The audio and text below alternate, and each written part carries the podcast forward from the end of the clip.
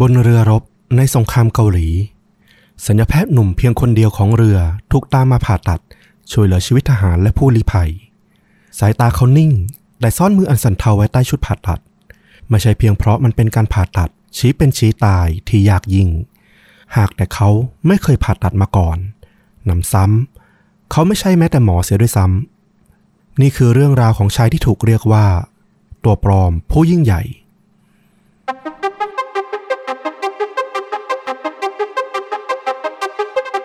สวัสดีครับสวัสดีครับเรื่องจริงยิ่งกว่าหนังพอดแคสต์นะครับอยู่กับต้อมครับแล้วก็ฟลุ๊กครับกับหนึ่งเรื่องจริงสุดเข้มข้นจนถูกนำไปสร้างเป็นภาพยนตร์จากช่องชวนดูดะเหมือนเดิมทุกสัปดาห์นะครับผมวันนี้ฟลุ๊กนำเรื่องราวสไตล์ไหนมาให้ผู้ฟังฟังครับเป็นเรื่องราวที่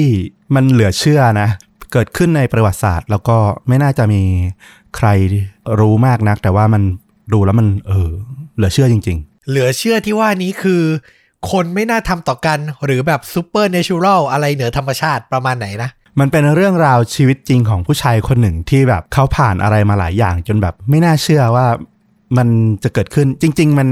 มันมีมุมบางมุมที่มันคล้ายแฟรงค์อานาเบลนะแต่ว่าเรื่องเขาเนี่ยมันก็ไปไกลในแบบของเขาเหมือนกันน่าสนใจมากๆแฟรงค์อานาเบลนี่ก็คืออาชญากรใช่ไหม Catch Me If You Can ป่ะใช่อ๋อที่เลโอนาร์โดเล่นนะบทนั้นนะสร้างมาจากคนที่มีตัวตนจริงนะออกแนวโกงเก่งนิดนึงน่าสนใจน่าสนใจแต่อันนี้ย้อนไปแบบประวัติศาสตร์เนาะก็ประมาณหนึ่งไม่ไกลมากก็ประมาณช่วงสงครามโลกครั้งที่2โอเคถ้างั้นพร้อมแล้วเชิญเลยครับวันนี้ก็จะพามารู้จักกับผู้ชายคนหนึ่งเขามีชื่อว่าเฟอร์ดินานด์วันโดเดมาราต้องบอกก่อนว่าเขาเนี่ยได้รับฉายานะในตอนหลังจากที่เรื่องราวทั้งหมดมันคลี่คลายลงเนี่ยเขาได้รับฉายาว่า The Great Imposter นะโอ้โหซึ่งแปลตรงตัวก็คือแบบนักปลอมตัวปลอมผู้ยิ่งใหญ่ประมาณนั้นเลยทีเดียวฟังแล้วอยากเล่น Among Us เลยเกมอ่ะ จะมี Imposter อยู่ใช่ประมาณนั้นเลยเขาเนี่ยเกิดในปี 1921 ชาวบ้านเขาก็จะเรียกเขาว่าเฟร็ดเป็นชื่อเล่นเขาเกิดในเมืองแมสซาชูเซตส์ที่สหรัฐอเมริกาแล้วก็คุณพ่อของเขาเนี่ยก็ชื่อเหมือนเขาเลยแต่ว่าก็จะห้อยท้ายว่าเดมาราซีเนียพ่อของเขาเนี่ยก็เป็นคนที่เกิดในโรดไอแลนด์นะแล้วก็ทำงานในย่านโรงภาพยนตร์เก่าย่านโรงละครเก่าทำหน้าที่เป็นเหมือนผู้จัดการควบคุมการฉายภาพยนตร์อะไรอย่างนี้ถือว่าฐานะดีเลยทีเดียวบ้านเขาเนี่ยแล้วก็บ้านเขาเนี่ยก็ตั้งอยู่ในย่านของชุมชนของพวกชนชั้นสูงคนร่ำรวยต่างๆโดยตัวคุณอาของเดมาราเนี่ยน้องชายของคุณพ่อเขาเนี่ยก็เป็นเจ้าของโรงภาพยนตร์หลายๆแห่งที่อยู่ในย่านของเมืองนั้นด้วยจนกระทั่งมาถึงช่วงต้นของ Great Depression ในอเมริกาเนี่ยเศรษฐกิจตกต่ำครั้งใหญ่มากครอบครัวของเดมาราเนี่ยเฟร็ดเนี่ยก็เกิดล้มละลายทำให้ครอบครัวเนี่ยต้องย้ายออกจากย่านที่เป็นชนชั้นสูงเนี่ยไปอยู่ในย่านที่ยากจนของเมืองเรียกว่าชีวิตพลิกผันไปอย่างหน้ามือเป็นหลังมือเลยทีเดียวในช่วงนั้นเองเนี่ยตัวเดมาราเนี่ยก็ได้ออกจากโรงเรียนจบการศึกษาหรือออกกลางคันเนี่ยไม่ได้ชัดเจนนะในช่วงปี 1935 ตัวเขาเนี่ยจริงๆเนี่ยมีความสนใจในอาชีพที่เรียกว่าได้รับการยอมรับทางสังคมคือได้รับเกียรติได้รับการยกย่องว่างั้นเถอะเขาอยากเป็นนักบวชนักวิชาการหรือไม่ก็พวกนายทหารล้วนเป็นอาชีพที่แบบสังคมให้การยกย่องนับถือนะได้เป็นอาจารย์เป็นอะไรอย่างนั้นว่าเลยแต่นิสัยของเขาอะด้วยความที่เป็นเหมือนเด็กที่โตมาในครอบครัวที่มีฐานะมาแต่ก่อนมันก็มีอารมณ์สปอยอยู่เขาไม่มีความอดทนพอที่จะแบบเข้าร่ำเรียนเข้าศึกษารอเวลาสะสมความรู้หรือแบบอะไรอย่างนั้นเพื่อให้บรรลุความหวังในอาชีพที่เขาอยากจะทำดังนั้นวิถีชีวิตที่เขาเลือกคือการที่เริ่มหลอกลวงคนอื่นเอาตอนอายุได้16ปีเขาก็เริ่มมองหาอาชีพที่มันเป็นไปได้มากที่สุดก็คือการเข้าไปเป็นคณะนักบวชซึ่งจริงๆแล้วเนี่ยอายุเขายังไม่ถึงพอที่จะเข้าไปเป็นสานุศิษย์เข้าไปเป็นนักบวชจริงๆนั่นแหละแต่ว่าเขาก็ขอออกจากบ้านแล้วก็อ้างพ่อแม่ว่าเนี่ยเขาอายุเท่านี้จริงๆมันเข้าเป็นนักบวชได้แล้วนะอะไรประมาณนี้ไปเข้าคณะซิสเทอร์เซียนนิกายหนึ่งแหละของพวกคาทอลิกก็จะเป็นพวกนักพรตขาว นี่เป็นอีกชื่อหนึ่งพวกนี้ก็จะเป็นนักบวชที่จะใช้แรงงานดำรงชีวิตด้วยตนเองอะไรอย่างเงี้ยซิสเทอร์เซียนเนาะถ้าใครพอจะคุ้นก็จะเป็นนักบวชที่ชุดข้างในเนี่ยเป็นสีขาวแล้วก็จะมีผ้าทับเป็นสีดำนึกให้อารมณ์คล้ายๆพวกนักบวชที่เราเห็นในพวกแบบสมัยยุคกลางเวลาพูดถึงอะไรประมาณนั้นแล้วพ่อแม่เขาเนี่ยก็ตามมาหาเขาจนเจอนะพอเขาหนีออกจากบ้านประมาณนั้นก็มาเจอเขาแล้วก็เห็นแล้วว่าเขามีความตั้งใจที่อยากจะเป็นนักบวชอะไรเงี้ยก็เลยอนุญาตให้ศึกษาเล่าเรียนเป็นนักบวชต่อไปอ๋อก็คือตอนแรกอ่ะขอพ่อแม่ออกไปแล้วพ่อแม่ไม่ให้ก็เลยหนีเลยอย่างเนี้ยหรอประมาณนั้นคือโกหกพ่อแม่แหละว่าอายุ16อ่ะไปเป็นนักบวชได้แล้วแต่พ่อแม่ก็เหมือนไม่ค่อยเห็นด้วยนั่นแหละก็เลยหนีออกจากบ้านมาพอพ่อแม่ตามมาเจอก็เลยแบบโอเคมันมาถึงขั้นนี้แล้วอ่ะคือเขาก็มาเป็นพระได้ระยะหนึ่งแล้วอ่ะก็อนุญาตให้เป็นต่อโดยใจหนึ่งเนี่ยพ่อแม่เขาก็รู้นิสัยลูกตัวเองแล้วว่าไม่ใช่คนที่แบบมีความอดทนอยู่ในกฎระเบียบได้นานขนาดนั้นหรอกเดี๋ยวอีกหน่อยอ่ะก็คงแบบรู้สึกตัวแหละว่าเป็นพระไม่ได้เดี๋ยวก็คงกลับบ้านมาอยู่ดีก็เลยอนุญาตไปแล้วก็เป็นดังนั้นจริงๆเขาอยู่มาได้ประมาณอีกปีกว่าก็ได้อายุ18ละสุดท้ายเนี่ยไม่ใช่ว่าเขาขอลาออกนะเป็นคณะสงฆ์เนี่ยไล่เขาออกเพราะว่าเขาไม่สามารถสำรวมอารมณ์หรือสำรวมกิริยาอยู่ในกฎระเบียบของคณะสงฆ์ได้ก็เลยต้องขับออกจากวัดตอนนี้แหละเดมาร่าเนี่ยก็เลยตัดสินใจว่าโอเคถ้าคณะซิสเทอร์เซียนที่อยู่มาเนี่ยเขาอยู่ไม่ได้เดี๋ยวเขาลองไปอยู่คณะสงฆ์อื่นๆเอาเขาก็ไปอยู่บ้านเด็กพวกอุปการะเด็กอ่ะชื่อ Brother of Charity ซึ่งอยู่ในรัฐแมสซาชูเซตส์เหมือนกันเนี่ยแต่ก็เหมือนเดิมก็เป็นอีกครั้งที่เขาทำตามกฎระเบียบของวัดของบ้านเด็กเนี่ยไม่ได้แล้วก็ต้องออกมาเหมือนเดิมอีกครั้งเลยแต่รอบนี้เนี่ยเขาอะมีความเจ็บแค้นว่าทำไมถูกขับออกยังไม่เป็นธรรมเนี่ยเขาก็ขโมยเงินแล้วก็ขโมยรถยนต์จอกบ้านของเขานะแล้วก็หนีออกจากบ้านอีกรอบหนึ่งแล้วก็ไปเข้าร่วมกับกองทัพบกในปี1941เข้าช่วงสงครามโลกครั้งที่2แล้วนะในตอนนั้นเขาอายุได้19ปีแต่ปรากฏว่ากองทัพเนี่ยมันก็ไม่ใช่อะไรที่เหมาะกับเขาอีกเหมือนเดิมเขาทนกับสภาพการใช้ชีวิตแบบทหารที่กฎระเบียบมากมายเนี่ยไม่ไหวจนสุดท้ายเนี่ยเขาก็ไปขโมยข้อมูลส่วนตัวเนี่ยของเพื่อนออกมาแล้วก็หนีออกมาจากกองทัพแล้วก็ไปเข้าร่วมกับกองทัพเรือแทนดูเป็นคนที่แบบว่าไม่ค่อยอยากอยู่ในกฎในระเบียบแต่ทำไมเลือกแต่ละอย่างนะเป็นนักบวชบ้างเป็นทหารบ้างเป็นข้อสังเกตที่น่าสนใจถ้าสังเกตอะจะเห็นได้ว่าเขาอะเคยอยู่ในครอบครัวที่ประสบความสำเร็จฐานะการงานดีมีคนให้ความเคารพยกย่องว่างั้นเถอะพอชีวิตพลิกผันนะกลายเป็นอยู่ดีๆจากเด็กที่แบบบ้านรวยอะกลายเป็นคนจนอะเขาก็เหมือนไม่ได้แสวงหาเงินนะเขาแสวงหาความนับถือนับหน้าถือตาจากผู้คนรอบตัวอย่างที่บอกอ่ะเขาเลือกอาชีพที่แบบอะไรก็ได้ที่แบบไม่จำเป็นต้องร่ำรวยแต่คนให้การนับถือเขาก็เลยมองไปที่นักบวชแล้วก็ต่อมาก็มองไปที่ทหารอะไรที่มันเข้าได้เลยแล้วสังคมให้การยอมรับว่างั้นเถอะคราวนี้พอเขามาอยู่กองทัพเรือใช่ไหมเดมาร่าเนี่ยก็ไปเข้าฝึกทางด้านการเป็นทหารที่ดูแลเรื่องของการแพทย์การปฐมพยาบาลว่างั้นเถอะก็ไปเรียนหลักสูตรพื้นฐานนะแต่เนื่องจากที่เขาเนี่ยไม่ได้มีการศึกษาผ่านในเรื่องของปริญญาตรีหรือทางด้านการแพทย์อะไรมาเลยเนี่ยมันทำให้เขาไม่สามารถก้าวหน้าในสายอาชีพทหารที่ดูแลเรื่องของการแพทย์ได้แล้วก็เพื่อที่เขาจะได้เข้าเรียนในโรงเรียนแพทย์ได้เนี่ยเดมาร่าก็เลยเริ่มเข้าสู่อีกสเต็ปหนึ่งของการเป็นนักหลอกลวงนักปลอมตัวก็คือการสร้างเอกสารปลอมซึ่งเอกสารปลอมชุดแรกที่เขาสร้างขึ้นมาเนี่ยก็เป็นเรื่องของวุฒิการศึกษาว่าได้ผ่านการศึกษามาตามคุณสมบัติที่จะเข้าเรียนว่างั้นเถอะปรากฏว่าการทำเอกสารปลอมเนี่ยมันไปจุดไฟในตัวเขาขึ้นคือเขาอะดันภาคภูมิใจว่าเขาสามารถทำเอกสารปลอมแล้วใครจับไม่ได้ไม่มีคนจับได้แทนที่จะไปสมัครเรียนแพทย์แล้วก็ไปเจริญหน้าที่การงานในทางเป็นแพทย์ในกองทัพเรือเนี่ยเขาก็เลยไปปลอมเอกสารแล้วก็ทำตัวเหมือนเป็นเจ้าหน้าที่ชั้นสูงเสียแทน ก็หากินด้านการหาเงินค่าคอมมิชชั่นจากการเป็นเจ้าหน้าที่แทนซึ่งไอ้ทางนี้แหละมันทำให้กองทัพเนี่ยไปตรวจพบเอกสารปลอมของเขาในที่สุดแล้วก็ทำให้เดมาร่าเนี่ยตัดสินใจต้องหนีออกจากการเป็นทหารโดยแซงว่าเขาเนี่ยได้เสียชีวิตจากภารกิจหนึ่ง แล้วก็หนีออกมาไม่ถูกเข้าคุกทหารแกล้งตายเลยว่างั้นก็ถือว่าเป็นคนมีไหวพริบดีแหละจริงๆ IQ เขาน่าจะสูงประมาณหนึ่งเลยแหละทำให้แบบสามารถจับเทคนิคในการหลอกลวงคนอื่นเนี่ยจับบุคลิกของอาชีพของคุณสมบัติต่างๆเนี่ยได้อย่างดีตบตาคนได้อย่างแนบเนียนมากๆในปี1942ปีถัดมาเท่านั้นเองเดมาร่าก็ใช้ชื่อนามสกุลใหม่ในชื่อของดร.โรเบิร์ตลินตันเฟรนช์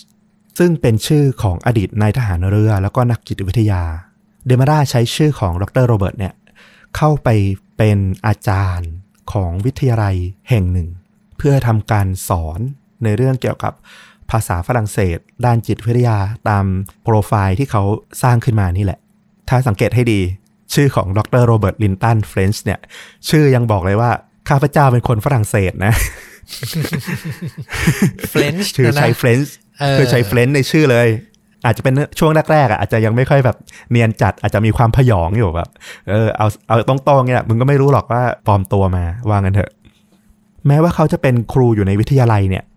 ได้จนกระทั่งสิ้นสุดสงครามเลยละในช่วงปี1945เนี่ย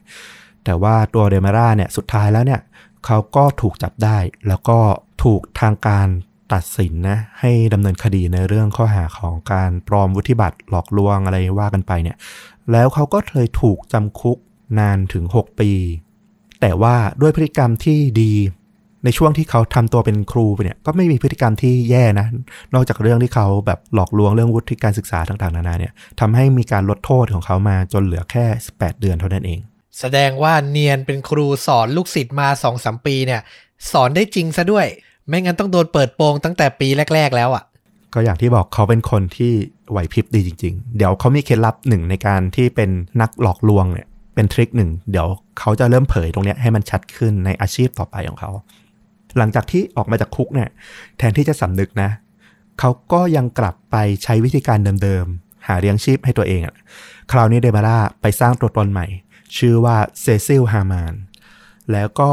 เป็นนักวิชาการอ้างตนว่าเป็นผู้เชี่ยวชาญเกี่ยวกับเรื่องโรคมะเร็ง ไปลงทะเบียนที่มหาวิทยาลัย Northeastern อันนี้ไปลงทะเบียนเรียนนะยังไม่ได้เป็นอาจารย์บอกว่ามีความสนใจในเรื่องของเกี่ยวกับเรื่องการรักษาการแพทย์เกี่ยวกับโรคมะเร็งก็ไปโรงเรียนแล้วก็สำเร็จระดับปริญญานะแต่เป็นด้านกฎหมายนะไม่จบด้านการแพทย์ แล้วเดมาร่าก็ไปเอาวุฒิของเขาเนี่ยที่จบมาเนี่ยไปสร้างตัวตนเป็นด็อกเตอร์เซซิลฮามันเป็นระดับด็อกเตอร์ขึ้นมาแล้วก็ไปเป็นอาจารย์อยู่ที่วิทยาลัยคริสเตียนเล็กๆแห่งหนึ่งชื่อ The Brotherhood of Christian Instruction อยู่ในรัฐเมนในช่วงฤดูร้อนของปี1950ได้เป็นอาจารย์มหาวิทยาลัยใหญ่ขึ้นกว่าเดิมจากตอนแรกที่เป็นครูในวิทยาลัยแบบปี1ปี2ว่างั้นอันนี้เป็นด็อกเตอร์ละสอนมหาวิทยาลัยที่ใหญ่ขึ้นตัวเดมาร่าเนี่ยซึ่งตอนนี้คือดร.ฮามันเนี่ยใช้ทริคหนึ่งซึ่งทำให้เขาประสบความสำเร็จในเรื่องของอาชีพเนี่ยในทุกๆครั้งเขาบอกว่าในทุกๆองค์กรทุกๆหน่วยงานเนี่ยมันมีช่องว่างของอำนาจอยู่ที่ไม่มีใครเนี่ยมักจะสังเกตเห็นแต่ถ้าสังเกตเห็นแล้วเนี่ยคุณสามารถจัดการบริหารมันดีๆเนี่ยคุณสามารถเป็นใหญ่เป็นโตในองค์กรในหน่วยงานนั้นได้เลยแล้วมันก็เหมาะกับการเป็นตัวปลอมอย่างเขาด้วยก็คือเขาใช้วิธีการที่จะไม่ไปเหยียบเท้าใครคือถ้าใครเนี่ยมีกลุ่มอำนาจอยู่ในคณะใดคณะหนึ่งแล้วเนี่ยเขาก็จะไม่เข้าไปในคณะนั้นไม่ไปย่ำเส้นทางกันว่างั้นเถอะเขาก็จะมองหาเส้นทางอื่นที่ยังไม่มีใครเข้าไปจับจองแล้วก็สถาปนาคณะกรรมการชุดหนึ่งขึ้นมาคณะบุคคลขึ้นมาทำงานในพื้นที่ว่างตรงนั้นขององค์กรเพื่อที่เขาจะได้ขึ้นมาเป็นหัวหน้าของคณะนั้นได้ง่ายๆแล้วก็เลือกคณะผู้คนสมาชิกเข้ามาเนี่ยทำงานกับเขาเนี่ยด้วยตนเองทำให้เขาสามารถควบคุมจัดการเรื่องราวต่างๆในอาชีพของเขาได้อย่างดีนี่มันไม่ใช่การหลอกลวงแบบปลอมตัวธรรมดาแล้วนะมันคือการศึกษาทั้งองค์กรหาจุดอ่อนหาช่องว่างแล้วก็แทรกเข้าไปแบบกลายเป็นตัวจริงแบบเป็นจริงเป็นจังอ่ะคือต้องใช้ฝีมือมากเลยนะใช่ก็อย่างที่บอกเนี่ยเขาเป็นคนที่มีไหวพริบดีอีกข้อหนึ่งก็คือการที่เขาเป็นหัวหน้าคนเนี่ยทำให้เขาเนี่ยใช้วิธีการให้ลูกน้องเนี่ยได้โชว์ผลงานเต็มที่โดยเขาจะไม่เข้าไปแทรกแซงยุ่งเกี่ยวมากนักลูกน้องก็จะรู้สึกภูมิใจว่าโอ้หัวหน้าเขาแบบเล็งเห็นความสามารถเรานะทำงานได้เต็มที่แต่อีกมุมหนึ่งอ่ะจริงๆอ่ะก็คือเดมาร่าไม่มีฝีมือจริง เขาก็ใช้วิธีการเนี่ยเนียนความเป็นหัวหน้าแล้วก็ให้ลูกน้องทำงานแทนเขาถึงบอกไงว่าจริงๆอ่ะตำแหน่งหัวหน้างานผู้บริหารน่ะไอ้สกิลทำงานน่ะมันไม่ได้ใช้หรอกสักเท่าไหร่หรอกสกิลสำคัญมันคือการ manage อ่ะซึ่งเขาเนี่ยมีเต็มเปี่ยมจริงๆอ่ะเท่าที่ฟังเนี่ยนะร้ายจริงๆใช่ซึ่งตอนนี้เนี่ยเขาก็ได้รับความนับหน้าถือตาในฐานะเป็นผู้เชี่ยวชาญในการวิจัยโรคมะเร็งแล้วนะอยู่ที่วิทยาลัยคริสเตียนแห่งนี้แล้วเขาเนี่ยก็พยายามผลักดันนะเพราะว่าไอ้วิทยาลัยคริสเตียนที่เขาอยู่เนี่ยมันยังเป็นวิทยาลัยเล็กๆเท่านั้นเขาก็พยายามผลักดันให้ตัววิทยาลัยเนี่ยเพิ่มศักยภาพขึ้นให้ได้รับรองจากรัฐให้กลายเป็นมหาวิทยาลัยซึ่งตัวเขาเนี่ยตั้งใจว่าจะขึ้นเป็นอธิการบดีของมหาวิทยาลัยใหม่นี้ด้วยแต่ปรากฏว่ามันผิดแผนนิดหนึ่งตอนที่พยายามที่จะผลักดันให้ขึ้นเป็นมหาวิทยาลัยเนี่ยปรากฏว่าตัวองค์คณะของมหาวิทยาลัยเนี่ยเขาไปดันคนอื่นขึ้นมาแทนทำให้เดมาล่าเนี่ยไม่ได้รับบทบาทที่โดดเด่นในสถาบันใหม่เขาก็เลยเริ่มแบบเหมือนอารมณ์น้อยใจอยากไปหาที่อื่นเพื่อที่จะก้าวหน้าในอาชีพ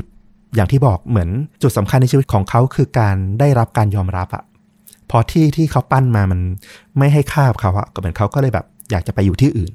ตลกร้ายอะขนาดเป็นมิจฉาชีพยังหวังแบบโปรโมทอะ ตัวเดเมล่าเนี่ยเขาก็เลยตัดสินใจช่วงนี้เองที่เขาไปรู้จักกับนายแพทย์ชาวแคนาดาคนหนึ่งชื่อว่าโจเซฟไซตัวนายแพทย์โจเซฟไซเนี่ยเขากำลังตั้งใจที่จะไปตั้งสถานพยาบาลในสหรัฐอเมริกาและเขาเนี่ยก็เลยมาปรึกษากับดร.ฮามันซึ่งก็คือเดเมล่าเนี่ยว่าให้ช่วย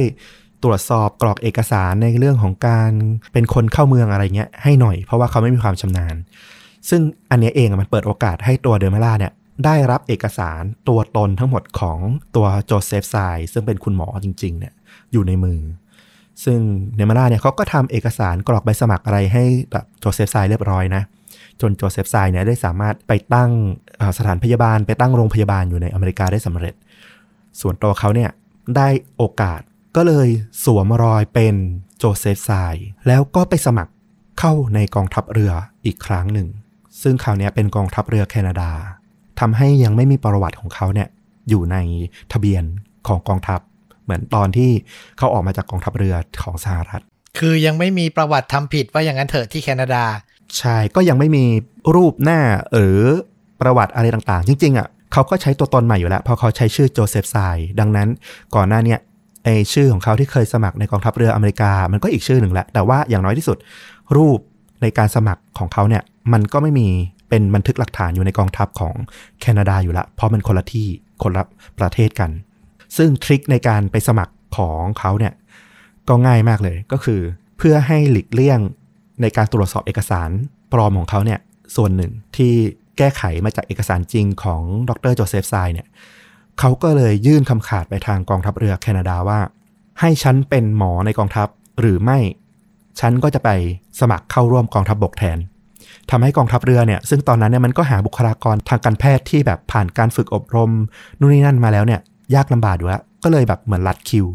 ลัดขั้นตอนในการตรวจสอบเนี่ยบอกอ่ะงั้นให้เป็นเลยไม่ต้องหนีไปสมัครกองทัพบกหรอกก็เข้าทางเดมาล่าเลย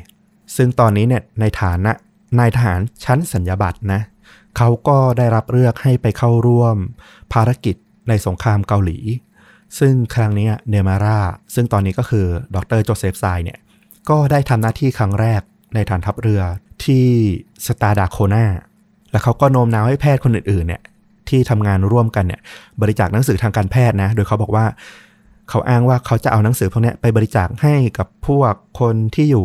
ชายแดนไกลๆของแคนาดาอะไรเงี้ยให้มีความรู้ในเรื่องของการแพทย์ในเรื่องของการปฐมพยาบาลเบื้องต้นอะไรว่ากันไปเขาก็ได้คู่มือการแพทย์มาซึ่งเขาก็เอาพวกคู่มือเหล่านี้มาทำการศึกษาแล้วก็เอามาอ้างอิงอยู่ในห้องของเขาให้ดูน่าเชื่อถือขึ้นว่างั้นเถอะมีตำรับตำรายวางไว้ว่างั้นเป็นพร็อพใช่เป็นพร็อพแล้วก็ทำให้เขาเนี่ยได้รับการยอมรับในกองทัพเรือของแคนาดาในที่สุดในฐานะดร.โจเซฟไซแล้วก็อย่างที่บอกในช่วงปี 1951 เนมาร่าเนี่ยก็ได้ไปประจำอยู่บนเรือพิฆาตชื่อว่า HMCS คายูก้าซึ่งตรงเนี้ยก็จะเป็นเรือที่ไปประจำการอยู่บริเวณภายนอกประเทศเกาหลีซึ่งก็จะดูแลเรื่องของการ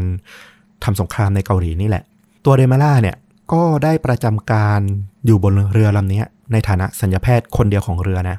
ซึ่งเขาก็ใช้ทริคแบบเดิมเลยเขามีลูกน้องคนหนึ่งอารมณ์เหมือนแบบบุรุษพยาบาลอะแต่เป็นแพทย์เป็นทหารนะชื่อว่าบ๊อบฮอชินเขาก็ทำการมอบหมายให้ฮอชินเนี่ยดูแลจัดการเรื่องของการอาการบาดเจ็บเล็กน้อยต่างๆเนี่ยรวมถึงเรื่องเอกสารต่างๆเนี่ยให้ฮอชินจัดการเลยซึ่งตัวฮอชินเนี่ยก็แบบโอ้โหภูมิใจเลยแบบนายแพทย์ทหารชั้นสัญญาบัตรมอบหมายหน้าที่ยิ่งใหญ่ให้เขาทำงานเนี่ยเดี๋ยวเขาต้องเติบโตในหน้าที่การงานอย่างมากแน่ๆก็ยินดีทำให้ทุกอย่างเลยภูมิใจมากๆด้วยซึ่งแม้ว่าตัวเดมาร่าเนี่ยจะสามารถรอดเร้นแนบเนียนอยู่การเป็นทหารแพทย์บนเรือไปได้อย่างยาวนานเนี่ยเพราะว่าไม่เคยมีเหตุการณ์ใหญ่ๆเกิดขึ้นจนเขาต้องลงมือเองเลยส่วนใหญ่ก็จะเป็นฮอชินจัดการหมดทำให้เขาไม่ต้องใช้ฝีมือในการแพทย์อะไรออกมาเลยสักครั้งหนึ่งแต่แล้วครั้งหนึ่งมันก็เกิดเรื่องใหญ่ขึ้นมาจนได้เมื่อมันมีคนเจ็บหนักถูกส่งขึ้นมาบนเรือตอนนั้นเนี่ยมันต้องมีการผ่าตัดใหญ่นะเรียกว่าผ่าตัดใหญ่เลยเพราะว่ามันมีผู้บาดเจ็บจากการสู้รบเนี่ยถูกส่งขึ้นมาบนเรือเนี่ยถึง16คนด้วยกันซึ่งบางคนเนี่ยอาการหนักถึงขนาดจะต้องทำการผ่าตัดเปิดทรวงอกแล้วก็บางคนเนี่ยจะต้องผ่าตัดเพื่อตัดขาช่วยชีวิตเลยก็มีซึ่งมันเป็นเรื่องใหญ่มากๆเพราะว่าบนเรือเนี่ยมีสัญญาแพทย์อยู่เพียงคนเดียวและทุกคนก็จับตามองมาที่ตัวดร.โจเซฟไซซึ่งก็คือเดมาร่าเนี่ยแหละว่าจะต้องเป็นผู้จัดการผู้บาดเจ็บทั้งหมดเนี่ยทั้ง16คนหนักเลยหนักมากอย่างที่บอกว่าเดมาร่าเนี่ยนอกจากจะไม่เคยผ่าตัดแม้แต่สักครั้งเนี่ยเขายังไม่ใช่หมอจริงๆด้วยซ้ำดังนั้นการช่วยชีวิตคนเป็น10คนเนี่ยเป็น10คนเนี่ยเรียกได้ว่ารอดยากอ่ะผู้ป่วยก็รอดยากและตัวเขาหลังจากเนี้ยก็น่าจะถูกสอบสวนอย่างหนักเลยถ้าเกิดแบบทำให้ทหารเสียชีวิตจำนวนมากพร้อมๆกันอ่ะไม่สามารถช่วยชีวิตใครได้เลยถูกไหมใช่เขาเนี่ยก็ยังเป็นคนใจเย็นนะหรืออาจจะเป็นอารมณ์แบบหลังพิงฝาหนีไม่ได้ละเขาก็บอกให้พวกทหารแล้วก็ฮอชินเนี่ยนำผู้ป่วยผู้บาดเจ็บต่างๆเนี่ยเข้าไปรอในห้องผ่าตัดของเรือส่วนตัวเขาเนี่ยก็หายเข้าไปในห้องของเขาห้องพักของเขาพร้อมกับหนังสือทางการแพทย์ที่เขามีอยู่และเขาก็เปิดอ่านวิธีขั้นตอนการผ่าตัดณตอนนั้นเลยหลังจากที่เขาพอจับเคล็ดได้นะเขาก็ออกมาจากห้องแล้วก็เริ่มทำการผ่าตัดใหญ่ทั้งผ่าตัดเปิดทรวงอกทั้งผ่าตัดเพื่อตัดขาของชายอีกคนหนึ่งซึ่งปาฏิหาริย์มากที่ผู้ป่วยของเขาทุกคนรอดชีวิตมาได้เฮ้ยจริงปะเนี่ยใช่ดูคู่มือแล้วออกไปขับรถเนี่ยยังแบบยากเลยนะนี่มันยิ่งกว่าขับรถแบบมหาศาลนะมันคือผ่าตัดคนนะคือหนึ่งอ่ะมันไม่ใช่แค่เรื่องของวิธีการนะคือถึงรู้วิธีอ่ะแต่ให้อยู่ดีๆอ่ะคนไม่เคยผ่าตัดอ่ะต้องมาผ่าเปิดช่องอกคนนะแล้วเห็นเครื่องในอ่ะคิดว่าคนปกติทำได้เหรอมันก็ทำไม่ได้นะถึงจะรู้หมดแล้วว่าอ่ะเดี๋ยวต้องทำอย่างนี้นะขั้นหนึ่งต้องผ่าอย่างนี้นะขั้นที่สองต้องจับตรงนี้ต้องเย็บตรงนี้นะแต่เอาจริงมันทำไม่ได้นะมันยากมากใช่มันซับซ้อนมากไม่งั้นคุณหมอเขาจะเรียนกันทำไมตั้ง 5-6 ปีกว่าจะจบอ่ะก็ต้องใช้คำว่าปาฏิหาริย์น่ะเพราะว่าทั้ง16ชีวิตที่เขาช่วยเหลือเนี่ย13ชีวิตหลักๆเลยที่ต้องผ่าตัดอ่ะรอดชีวิตทุกคนแล้วก็ไม่มีไปเจ็บป่วยหลังจากผ่าตัดนะก็คือสามารถกลับมาใช้ชีวิตได้ปกติทุกคนเรื่องนี้ก็เป็นแบบวีรกรรมยิ่งใหญ่เลยของเขาให้คิดอีกมุมนึงด้วยความที่เขาปลอมตัวเป็นหมอมาแบบเกือบ10ปีแล้วอ่ะมันมีส่วนทำให้เขาสะสมประสบการณ์บางอย่างมาด้วยป่ะก็เป็นไปได้นะเราว่าอย่างหนึ่งก็คือถึงเขาจะไม่ได้เรียนจริงๆจังๆแต่หนึ่งอย่างที่จับได้ก็คือเขามีความสนใจอย่างน้อยก็คือเขาเคยอยากเข้าเรียนในโรงเรียนแพทย์คนที่มันชอบในทางนี้ก็อาจจะแบบทำให้เขาแบบเก็บเล็กเก็บน้อยมาโดยไม่รู้ตัวจากประสบการณ์ต่างๆที่ผ่านมาก็เป็นไปได้เหมือนกันแต่อย่างไรก็ตามก็ยังเวอร์อยู่ดีแหละงงมากซึ่งพอมันเป็นวีรกรรมแบบยิ่งใหญ่ขนาดนี้ที่แบบโอ้นายแพทย์สามารถช่วยชีวิตทหารได้เป็น10คนเนี่ยจากการผ่าตัดที่แบบยากลำบากเนี่ยบนเรือด้วยมันก็เลยกลายเป็นข่าวดังในหน้าหนังสือพิมพ์ของประเทศแคนาดาวีรกรรมของดร.โจเซฟไซคราวนี้เนี่ยมันก็มาโป๊ะแตกตรงนี้แหละเพราะว่าคุณแม่ของดร.โจเซฟไซตัวจริงเนี่ยดันไปอ่านหนังสือพิมพ์แล้วก็เห็นรูปพร้อมชื่อลูกชายของตัวเอง ซึ่งเธอก็รู้ไงว่าเนี่ยไม่ใช่ลูกชายเธอและลูกชายของเธอตอนนี้ก็อยู่ในสหรัฐอเมริกาไม่ได้ไปออกรบที่เกาหลีแต่อย่างใดตอนเนี้ยเธอก็เลยเหมือนไปแจ้งกับทางการนะว่าน่าจะมีคนปลอมตัวเป็นลูกชายของเธอแล้วแหละเพราะว่าชื่อตรงอาชีพตรงแล้วก็ประวัติต่างๆคร่าวๆที่ลงในหนังสือพิมพ์เนี่ยก็ลูกชายเธอแท้ๆเลยจบจากที่ไหนอะไรว่ามาเนี่ยก็ใช่เลยพอข่าวเรื่องของการมีการแอบอ้างถูกส่งไปถึงเรือรบคายูก้าเนี่ยที่ตัวเดเมร่าอยู่เนี่ยก็ทำให้กัปตันเจมส์โพลเมอร์นะผู้บังคับการเรือเนี่ยสอบสวนนะซึ่งตอนแรกเนี่ยเขาบอกว่าเขาไม่เชื่อเด็ดขาดเลยว่าดร.โจเซฟไซด์บนเรือเนี่ยจะเป็นตัวปลอมหรือจะเป็นคนที่ชื่อเดมาร่าปลอมตัวมาอะไรเงี้ยก็ตามไม่เชื่อเด็ดขาดเพราะว่าเขาเห็นมากับตาแล้วว่าดร.เนี่ยสามารถปฏิบัติงานเป็นแพทย์ทหารเนี่ยมาหลายปีรวมถึงผ่านการผ่าตัดใหญ่จนสำเร็จมาแล้วอย่างไม่น่าเชื่อคนที่ปลอมตัวมาจะทำอย่างนี้ได้ยังไงอย่างที่ต้อมก็แบบคงรู้สึกแหละว่ามันเป็นไปไม่ได้หรอกใช่แต่พอมันคาดคั้นหนักๆเข้าอ่ะหลักฐานต่างๆมันเริ่มชี้ตัวมามากขึ้นอ่ะมันเริ่มบีบคั้นมากขึ้นสุดท้ายเนี่ยกองทัพเรือของแคนาดาก็เลยต้องใช้วิธีการแอบไล่เดมาร่าออกจากกองทัพอย่างเงียบๆเพื่อป้องกันการคอรหาการเป็นข่าวอื้อฉาวสุดท้ายเนี่ยตัวเดมาร่าเนี่ยก็ถูกส่งกลับไปสหรัฐอเมริกาในช่วงเดือนพฤศจิกายนปี1951หลังกลับไปอเมริกาแล้วเนี่ยมันก็มีรายงานเกี่ยวกับการกระทำของเขานะคือตัวเขาเนี่ยเนื่องจากกลับมาแล้วก็คงแบบมีความภูมิใจเล็กๆในตัวเองว่าสามารถไปทำวีรกรรมยิ่งใหญ่จนแบบออกหนังสือพิมพ์เบอร์หนึ่งของแคนาดามาได้เนี่ยตัวเนมาร่าก็เอาเรื่องราวของเขาเนี่ยเอามาขายให้นิตยสารชื่อดังคือ Lifeในปี 1952 เพื่อตีบทความชีวประวัติของเขาเรื่องของการหลอกลวงเป็นนู่นเป็นนี่มาจนสามารถไปเป็นแพทย์ทหารอยู่ในแคนาดาผ่าตัดสำเร็จผ่านสงครามมาได้ก็กลายเป็นแบบเหมือนพยายามขายตัวให้ตัวเองแบบเป็นคนดังว่างั้นเถอะซึ่งไอ้ระหว่างนี้เนี่ยเขาก็ได้ออกไปสัมภาษณ์นู่นนี่นั่นนะเริ่มเป็นแบบคนมีชื่อเสียงในเรื่องของการเป็นนักปลอมแปลงนักปลอมตัวอะไรเงี้ยเริ่มเป็นที่รู้จักมากแต่ว่าตัวเขาอะเริ่มไม่ชอบตัวเองในฐานะของคนที่ได้ชื่อว่า The Great Imposter คือภูมิใจที่ว่าตัวเองสามารถผ่าตัดคนทั้งที่ไม่ได้เรียนมาแต่ไม่ได้ภูมิใจที่ตัวเองจะมีชื่อเสียงในฐานะของตัวร้ายวางกันเถอะซึ่งก็ทำให้เนี่ยสุดท้ายเนี่ยเขาก็เลยหายตัวไปจากสังคมอีกครั้งหนึ่งในปี 1955 เดมาร่าก็ได้เริ่มชีวิตใหม่รอบหนึ่งโดยการปลอมแปลงหนังสือรับรองตัวเองในชื่อเบน บิล โจนส์ไปสมัครทำงานเป็นยามที่เรือนจำฮันส์วิลในเท็กซัสและเขาก็ได้รับมอบหมายให้ดูแลฝ่ายรักษาความปลอดภัยสูงสุดซึ่งเป็นที่กักขังนักโทษอันตรายที่สุดนะหลังจากที่ทำงานมาระยะหนึ่งคือได้รับความเชื่อถือแล้วก็ไว้ใจอย่างมากจากผู้คุมต่างๆได้รับตำแหน่งหน้าที่ที่แบบถือว่าเป็นหัวหน้าในระดับสูงเลยทีเดียวปรากฏว่าก็มีนักโทษนี่แหละที่เข้าโครงการศึกษาในเรือนจำเนี่ยไปเจอนิตยสารอันหนึ่งเข้าน่าจะเป็นนิตยสาร Life ที่เขาเคยไปลงมานี่แหละแล้วก็จำได้ว่าไอ้ภาพหน้าปกเนี่ยมันคือผู้คุมโจรนี่นาเขาก็เลยเอาไอ้นิตยสารเนี่ยไปให้เจ้าหน้าที่เรือนจำช่วยดูว่านี่มันใช่ไหมชายที่ชื่อเดมาร่าในนิตยสารเนี่ยใช่ผู้คุมที่ชื่อโจนส์หรือเปล่าซึ่งผู้คุมต่างๆเนี่ยก็เอาเรื่องเนี้ยไปสอบถามกับตัวเนมาร่านะซึ่งเนมาร่าเนี่ยก็ปฏิเสธบอกว่าเป็นไปไม่ได้เด็ดขาดคุณก็รู้จักผมมาตั้งนานแล้วผมอยู่มาตั้งกี่ปีแล้วคุณก็รู้หมดว่าผมเป็นยังไงผมจะเป็นชายคนนั้นได้ยังไงมันคงเป็นแค่คนที่หน้าเหมือนกันบังเอิญหน้าเหมือนกันคล้ายๆกันเท่านั้นแหละซึ่งทางนักโทษแล้วก็ผู้คุมต่างๆก็เชื่อเขานะค่อนข้างไว้ใจเขาเป็นทุนเดิมอยู่ละก็เชื่อในคำปฏิเสธของเขาว่าคงเป็นการแบบบังเอิญคล้ายเท่านั้นเองไม่มีทางหรอกที่ผู้คุมโจนส์เนี่ยจะเป็นชายที่ได้ชื่อว่า The Great Imposter คนนั้น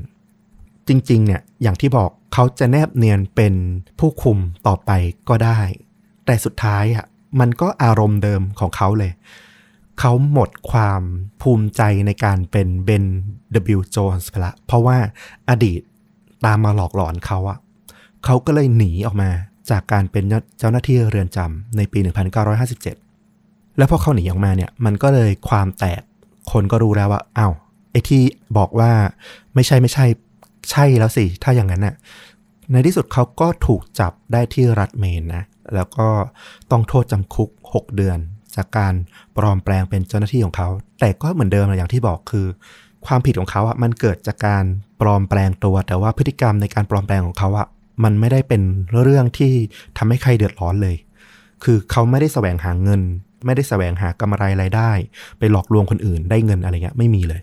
ก็คือทำงานตามหน้าที่ปกติเลยแค่วุฒิในการเข้ามาของเขาอ่ะมันผิดตั้งแต่ต้นแค่นั้นเองหลังจากที่เขาออกมาจากคุกเนี่ยเขาก็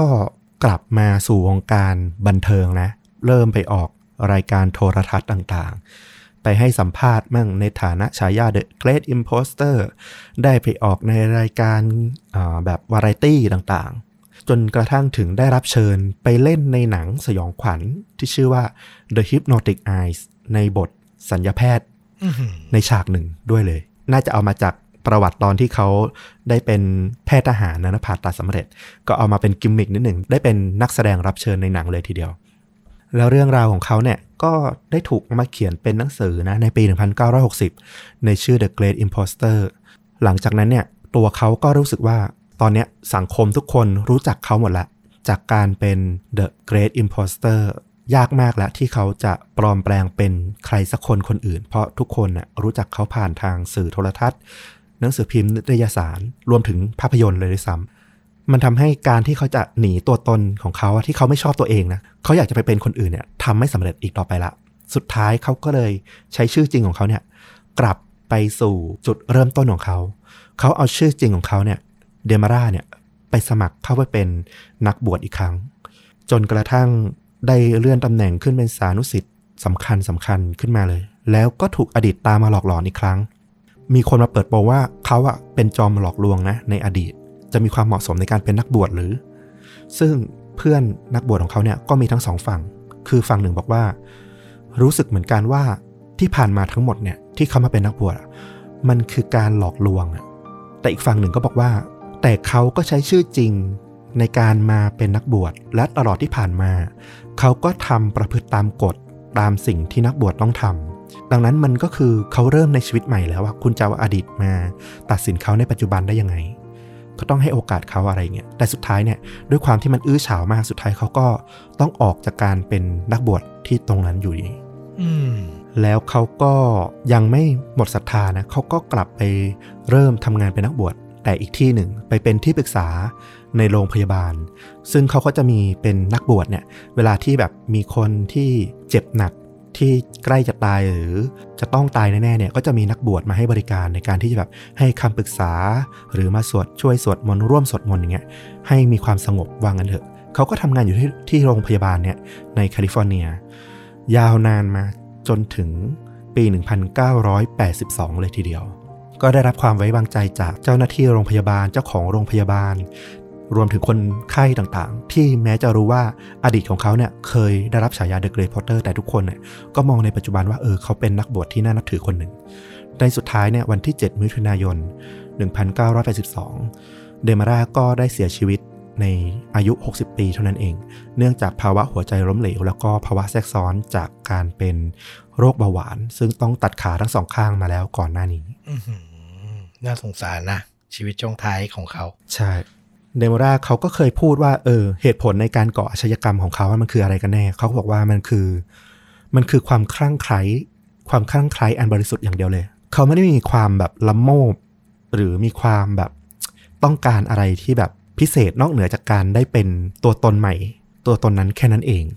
และเขาก็พยายามทำตัวตนใหม่ของเขาทุกครั้งอย่างดีเต็มที่เพียงแต่อย่างที่บอกมันไม่ใช่ความจริงตั้งแต่ต้นสุดท้ายมันก็ต้องเป็นเรื่องไม่จริงอยู่ดีเราฟังเรื่องราวชีวิตเขาแล้วเราสงสารเขานะการที่ไม่ยอมรับไม่ชื่นชอบสิ่งที่ตัวเองเป็นเนี่ยคือไม่เคยเป็นนะแต่ว่ามันน่าจะเป็นความทุกข์ที่ค่อนข้างหนักเหมือนกันเนาะมันเหมือนคนที่พยายามหนีเงาตัวเองอะซึ่งมันไม่มีทางหนีได้เพราะเงามันอยู่กับเราตลอดชีวิตว่ากันเถอะใช่จริงๆแล้วมันจะต้องทนทุกข์ขนาดไหนถึงจะต้องแบบพยายามใช้ชีวิตเป็นคนอื่นอะแล้วสุดท้ายอะทุกครั้งมันก็พิสูจน์แล้วว่าเขาหนีตัวเองไม่พ้นน่ะเขาหลุดพ้นจริงๆก็คือเขาใช้ชื่อตัวเองนี่แหละ กลับมาเป็นสิ่งที่ตัวเองอยากเป็นเขาถึงอยู่มาได้ในช่วงท้ายช่วงที่แบบอายุเริ่มเยอะถูกไหมซึ่งกว่าจะคงที่กว่าจะได้รับการยอมรับก็ต้องแบบถูกต่อว่าถูกมีเรื่องมีราวมาอีกมากมายอ่ะเราเข้าใจนะว่ามันอาจจะไม่ได้ลำบากคนอื่นมากแต่ในความไม่ลำบากนั้นน่ะมันก็มีความโชคดีของเขาอยู่นะมัน what if อ่ะคือจะเกิดอะไรขึ้นถ้าในวันนั้นบนเรือเขากลับผิดพลาดไปหมด16ชีวิตเสียชีวิตไปแบบแทบทั้งหมดอย่างเงี้ยโหประวัติศาสตร์ก็จะจารึกเขาในอีกแบบหนึ่งเลยนะใช่หรือแม้แต่ตอนที่เขาเป็นผู้สอนในมหาวิทยาลัยอ่ะถ้าเขาสอนผิดจนทำให้นักศึกษาเอาไปใช้แล้วเกิดมีคนตายขึ้นมาเนี่ยก็เป็นความรับผิดชอบของเขาเหมือนกันนะถูกเลยเพราะฉะนั้นนะตัวเองอ่ะเป็นอะไรแล้วมีอะไรที่ตัวเองไม่ชอบนะก็พัฒนาปรับปรุงตัวเองแล้วก็ต้อง live with it อ่ะต้องอยู่กับมันอ่ะน่าจะเป็นสิ่งที่ทำให้มีความสุขที่สุดแล้วก็จริงที่สุดและเราว่าคือฟังเรื่องนี้ได้ข้อคิดประมาณนี้เลยนะเท่าที่ฟังมาใช่ซึ่งตัวเนมาร่าเราว่าเราสุดท้ายเนี่ยเขาก็รู้นะตกผลึกอย่างที่เราคงคุยกันนี่แหละอย่างที่เห็นอะสุดท้ายเขากลับมาใช้ชื่อตัวเองแล้วก็เริ่มทำตามความฝันตั้งแต่ต้นจริงๆก็คือเป็นนักบวชแล้วก็ศรัทธากับมันมาโดยตลอดแม้ว่าจะถูกอดีตมาตามหลอกหลอนให้เขาต้องหลุดจากความเป็นนักบวชกี่ครั้งก็ตามเนี่ยสุดท้ายเขากลับมาเป็นตัวเองที่เขาภูมิใจในตัวเองได้ในที่สุดอะนะใช่เสียดายแทนเขาคือมองว่าเป็นชีวิตที่หวือหวาและทำให้เขาได้รับการจดจำมาถึงวันนี้ก็ได้นะแต่สำหรับเรานะถ้าเขาแบบจริงใจกับตัวเองอยู่กับตัวเองได้นะเขาอาจจะเป็นนักบวชที่มีความสุขและสร้างประโยชน์มากมายและเขาอาจจะภูมิใจกับตัวเองตั้งแต่แบบหนีออกจากบ้านมาวันนั้นเลยก็ได้นะแล้วพัฒนาตัวเองขึ้นมาเรื่อยๆอ่ะอาจจะมีความสุขที่แท้จริงเจอความสุขที่แท้จริงเร็วกว่านี้อ่ะเพราะอย่างที่ฟลุ๊กเล่ามาตลอดทั้งเรื่องเลยว่าแบบทุกครั้งที่โดนเรียกว่าแบบ The Imposter อ่ะมันก็เหมือนเป็นปมให้เขาแบบไม่เอาละไม่อยากได้ยินฉายานี้ละก็ต้องหาตัวตนใหม่ไปเรื่อยๆอ่ะแสดงว่ามันไม่ใช่ความสุขที่แท้จริงของเขาหรอกแต่ก็เข้าใจได้แหละว่ามันทำให้ได้รับการจดจำนะครับแล้วถึงขั้นทำเป็นภาพยนตร์เลยใช่ไหมใช่ก็คืออย่างที่บอกไปว่าในช่วงปี1960น่ะเรื่องราวชีวิตของเขาก็ถูกเอามาเขียนเป็นหนังสือนะแล้วหนังสือเนี่ยก็ได้รับไปทำเป็นดัดแปลงเป็นภาพยนตร์ฉายด้วยชื่อเรื่องเดียวกันเลยก็คือ The Great Imposter ปี1960นำแสดงโดยโทนี่เคอร์ติสนะในบทของเดมาร่าโทนี่เคอร์ติสรุ่นหลังๆอาจจะไม่คุ้นละแต่ถ้าไปเสิร์ชดีๆเนี่ยก็จะเห็นว่าเขาเป็นดาราดังในยุคนั้นเลยเขามีภาพยนตร์ดังก็คือ Some Like It Hot เล่นเป็นพระเอกคู่กับมาริลินมอนโรนะเป็นหนังดังในอาชีพของเขาเลยอันนี้หนังในตำนานเลยเรื่องเนี้ยใช่ส่วนโทนี่เคอร์ติสเขาก็เคยให้สัมภาษณ์นะว่าในช่วงการเป็นนักแสดงของเขาที่ผ่านมาเนี่ยบทบาทสำคัญในเรื่องต่างๆเนี่ยคนอาจจะมองว่าเขาชอบเขาน่าจะภูมิใจในการเล่นเป็นตัวละครในเรื่อง Some Like It Hot แต่เรื่องที่เขาแบบรู้สึกดีที่สุดในการได้แสดงอ่ะคือเรื่อง The Great Imposter นี่แหละตัวละครเดมาร่าเนี่ยเป็นอะไรที่เขารู้สึกแบบมันมีมิติลึกมากแล้วแบบเขาภูมิใจกับการได้แสดงตัวละครนี้มากๆเลยทีเดียวคือเรื่องราวนี่ถ้าจะให้คนยุคใหม่ๆหน่อยอินเนี่ยต้องบอกว่ามันคือ Catch Me If You Can แบบยุคแรกอ่ะจริงๆถ้าใครชมภาพยนตร์นะCatch Me If You Can นะ Leonardo DiCaprio กับ Tom Hanks นะที่ฟลุกเกริ่นตั้งแต่เริ่มนะครับก็เป็นชีวิตจริงของอาชญากรอีกคนนึงก็แบบมาอารมณ์เดียวกันเลยนะแต่คนนั้นจะเตลิดไปไกลกว่าหน่อยมีการโกงมีการอะไรมากกว่าพอสมควรใช่เหมือนแรงจูงใจมันคนละแบบกันอ่ะอันนี้เขาไม่ได้สนใจเรื่องความร่ำรวยเขาสนใจแค่ความภูมิใจในตัวเองซึ่งมันก็เหมือนแบบนิยายแบบคลาสสิกเลยนะที่แบบคนที่หนีเงาตัวเองสุดท้ายก็ต้องกลับมารู้ว่าเงาของตัวเองก็มีความน่าภูมิใจอยู่เหมือนกันน่าสนใจแล้วภาพยนตร์แบบยุค60ก็แบบน่าจะเป็นขาวดำอยู่ป่ะคลาสสิกก็เป็นขาวดำก็อาจจะหาดูยากนิดนึงเพราะว่ามันก็เป็นหนังค่อนข้างนานแล้วแต่ว่าก็มีแบบว่าตัวอย่างภาพยนตร์ให้รับชม Mood and Tone อยู่นะก็น่าสนใจเราว่าก็แบบอารมณ์ศึกษาประวัติศาสตร์นะน่าสนใจดีแล้วแบบมันเป็นเหตุการณ์ที่เคยเกิดขึ้นจริงด้วยนะครับก็เดี๋ยวจะแปะไว้ที่ท็อปคอมเมนต์ใน YouTube เหมือนเดิมนะครับผมแหมวันนี้เปลี่ยนรสชาตินะแต่ก็ยังน่าสนใจแล้วก็มีความไม่น่าเชื่อฟังแล้วแบบตื่นเต้นเหมือนเดิมนะก็ถือว่าแบบซอฟๆลงบ้างนะเราจะฆาตกรรมกันอย่างเดียวเดี๋ยวเราก็จะเหนื่อยกันนะครับผม ก็หวังว่าเปลี่ยนรสชาติแล้วก็แบบท่านผู้ฟังก็ยังจะชื่นชอบแล้วก็แบบติดตามเราเหมือนเดิมนะอยากจะหารสชาติอื่นมาแบบสอดแทรกเรื่อยๆแหละ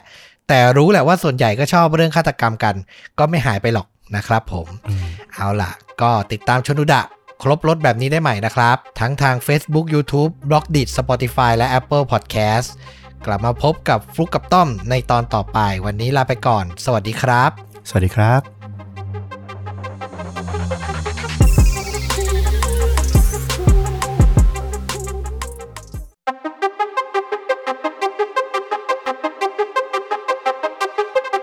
สวัสดีครับสวัสดีครับเรื่องจริงยิ่งกว่าหนังพอดแคสต์จากชวนดูดะกลับมาพบคุณผู้ฟังทุกท่านอีกแล้วนะครับอยู่กับผมต้อมครับแล้วก็ฟลุ๊กครับวันนี้ก็จะมาเล่าเรื่องจริงสุดเข้มข้นจนถูกนำไปสร้างเป็นภาพยนตร์เหมือนทุกครั้งนะครับผมสำหรับวันนี้เราจะพูดถึงตัวละครเอกคือชายหนุ่มที่มีชื่อว่าคุณสตีเวนเจรัสเซลปัจจุบันนี้คุณรัสเซลเนี่ยเขาอายุ63ปีแล้วครับอันนี้คือปัจจุบันใช่บอกเลยว่าตอนนี้เขาถูกคุมขังอย่างแน่นหนาอยู่ในห้องขังขนาดแค่6x9 ฟุตเท่านั้นนี่มันนักโทษอุกชะกันนะใช่ไหมใช่การถูกคุมขังเดี่ยวอยู่ในห้องขังขนาดเล็กแค่นี้นะครับเกือบทั้งวันนะเขาจะออกมาได้แค่เพียงเวลาที่ต้องอาบน้ำหรือมีคนมาเยี่ยมนะครับนอกจากนี้เขายังถูกห้ามสัมผัสตัวคนอื่นๆอนุญาตแค่เพียงการ์ดหรือผู้ดูแลของเขาเท่านั้นโอ้โหฟังดูน่ากลัวใช่ไหมต้องแบบมีของหนักๆอ่ะถ้าเป็นหนังไทยคือจอมขมังเวทอ่ะหนังฝรั่งนึกถึงคอนแอร์มันจะมีตัวหนึ่งที่แบบโรคจิตแล้วโดนมัดตัวตลอดอ่ะประมาณนั้นเลยนะครับแต่ในเรื่องนี้ที่มันเป็นแบบนี้ไม่ใช่เพราะคุณรัสเซลเนี่ยเป็นอาชญากรที่โหดร้ายมากมายนะแต่มันเป็นเพราะเขามีฉายาว่าคิงคอนcon เนี่ยนะครับหรือราชาแห่งนักต้มตุ๋นโอ้โหเขาเป็นนักโทษที่แหกคุกได้บ่อยครั้งที่สุดคนหนึ่งในยุค90ครับโอ้นี่คือเกริ่นนำให้รู้ถึงเรื่องราวของเขาในตอนนี้ก่อนอันนี้ที่อเมริกาใช่ไหมที่สหรัฐอเมริกาเช่นเคยนะครับผมย้อนครับกลับไปถึงจุดเริ่มต้นในปี1957คุณรัสเซลเนี่ยเกิดและเติบโตมาในครอบครัวชาวเวอร์จิเนียที่เคร่งศาสนาเป็นอย่างมากพ่อของเขาเป็นเจ้าของบริษัทผลิตอาหารค่อนข้างมีฐานะนะครับทุกอย่างเป็นไปปกติจนกระทั่งเมื่อเขาอายุ9ขวบเขาก็ได้ค้นพบความจริงที่น่าตกใจว่าเขาเนี่ยเป็นเด็กที่ถูกเก็บมาเลี้ยงแม่ที่แท้จริงของเขาเนี่ยตั้งครรภ์ในขณะที่ยังไม่ได้แต่งงานกับพ่อด้วยความที่ไม่อยากขึ้นชื่อว่ามีลูกนอกสมรสจึงตัดสินใจยกรัสเซลเนี่ยให้กับพ่อบุญธรรมนะครับและแม้ต่อมาพ่อและแม่ที่แท้จริงของเขาอ่ะเข้าพิธีแต่งงานกันจริงๆนะสร้างครอบครัวกันจริงๆจนมีลูกด้วยกันอีกถึง 2-3 คนแต่พ่อและแม่ก็ไม่ยอมรับเขากลับไปเลี้ยงดูครับด้วยความห่วงหน้าตาชื่อเสียงเลยมั้ยประมาณนั้นอย่างที่บอกคือมันเป็นสังคมที่ค่อนข้างจะสตริกหรือเข้มข้นในเรื่องศาสนานะแต่มองในแง่มุมของเด็กคนนึงอ่ะที่เพิ่งรู้เรื่องตอน9ขวบมันแย่มากนะคือพ่อแม่ไม่ได้แยกกันอยู่พ่อแม่ไม่ได้เลี้ยงดูไม่ได้พ่อแม่มีลูกใหม่แต่ไม่เอาตัวเองกลับไปเลี้ยงอ่ะมันก็เลยสร้างบาดแผลในจิตใจของรัสเซลนะครับและทำให้วัยเด็กของเขาเนี่ยเริ่มมีปัญหาเขาแสดงออกด้วยพฤติกรรมค่อนข้างรุนแรงครับทั้งการมีเรื่องชกต่อยการเล่นกับไฟแอบจุดโน่นจุดนี่วางเพลิงย่อมๆนะครับแล้วก็มีคดีลักเล็กขโมยน้อยเริ่มโผล่ขึ้นมาสุดท้ายเนี่ยครอบครัวบุญธรรมเนี่ยไม่รู้จะทำอย่างไรผู้เป็นพ่อบุญธรรมของเขาก็เลยตัดสินใจส่งรัสเซลไปที่สถานสงเคราะห์เด็กคือไม่รู้จะดูแลยังไงแล้วนะครับและที่นั่นครับเป็นจุดเริ่มต้นที่ทำให้รัสเซลเริ่มมีความสัมพันธ์กับเด็กผู้ชายด้วยกันเองในยุคนั้นน่ะยุค 50-60 มันเป็นเรื่องที่ค่อนข้างต้องห้ามและไม่ค่อยดีคือคนรู้สึกว่ามันไม่ค่อยดีคือเทียบกันง่ายๆอ่ะมีลูกก่อนแต่งอ่ะยังเป็นเรื่องร้ายแรงอ่ะแล้วการแบบที่แบบ ชอบเพศเดียวกันสมัยนั้นอะคือโหหนักหนาแน่นอนนะครับซึ่งนั่นมันก็เป็นเหตุผลส่วนหนึ่งที่ทำให้รัสเซลเนี่ยยังไม่ยอมรับกับตัวเองครับว่าเขาเป็นชายรักชายต่อมาเมื่อเติบโตขึ้นเขาเนี่ยก็ได้ตกหลุมรักและใช้ชีวิตคู่กับหญิงสาวที่เป็นเลขานุการคนหนึ่งในขณะที่ตัวเองเนี่ยทำงานเป็นอาสาสมัครตำรวจคอยจัดการนู่นนี่นั่นนะครับผมต่อมาเนี่ยทั้งคู่ก็มีลูกสาวด้วยกันชื่อว่าสเตฟานี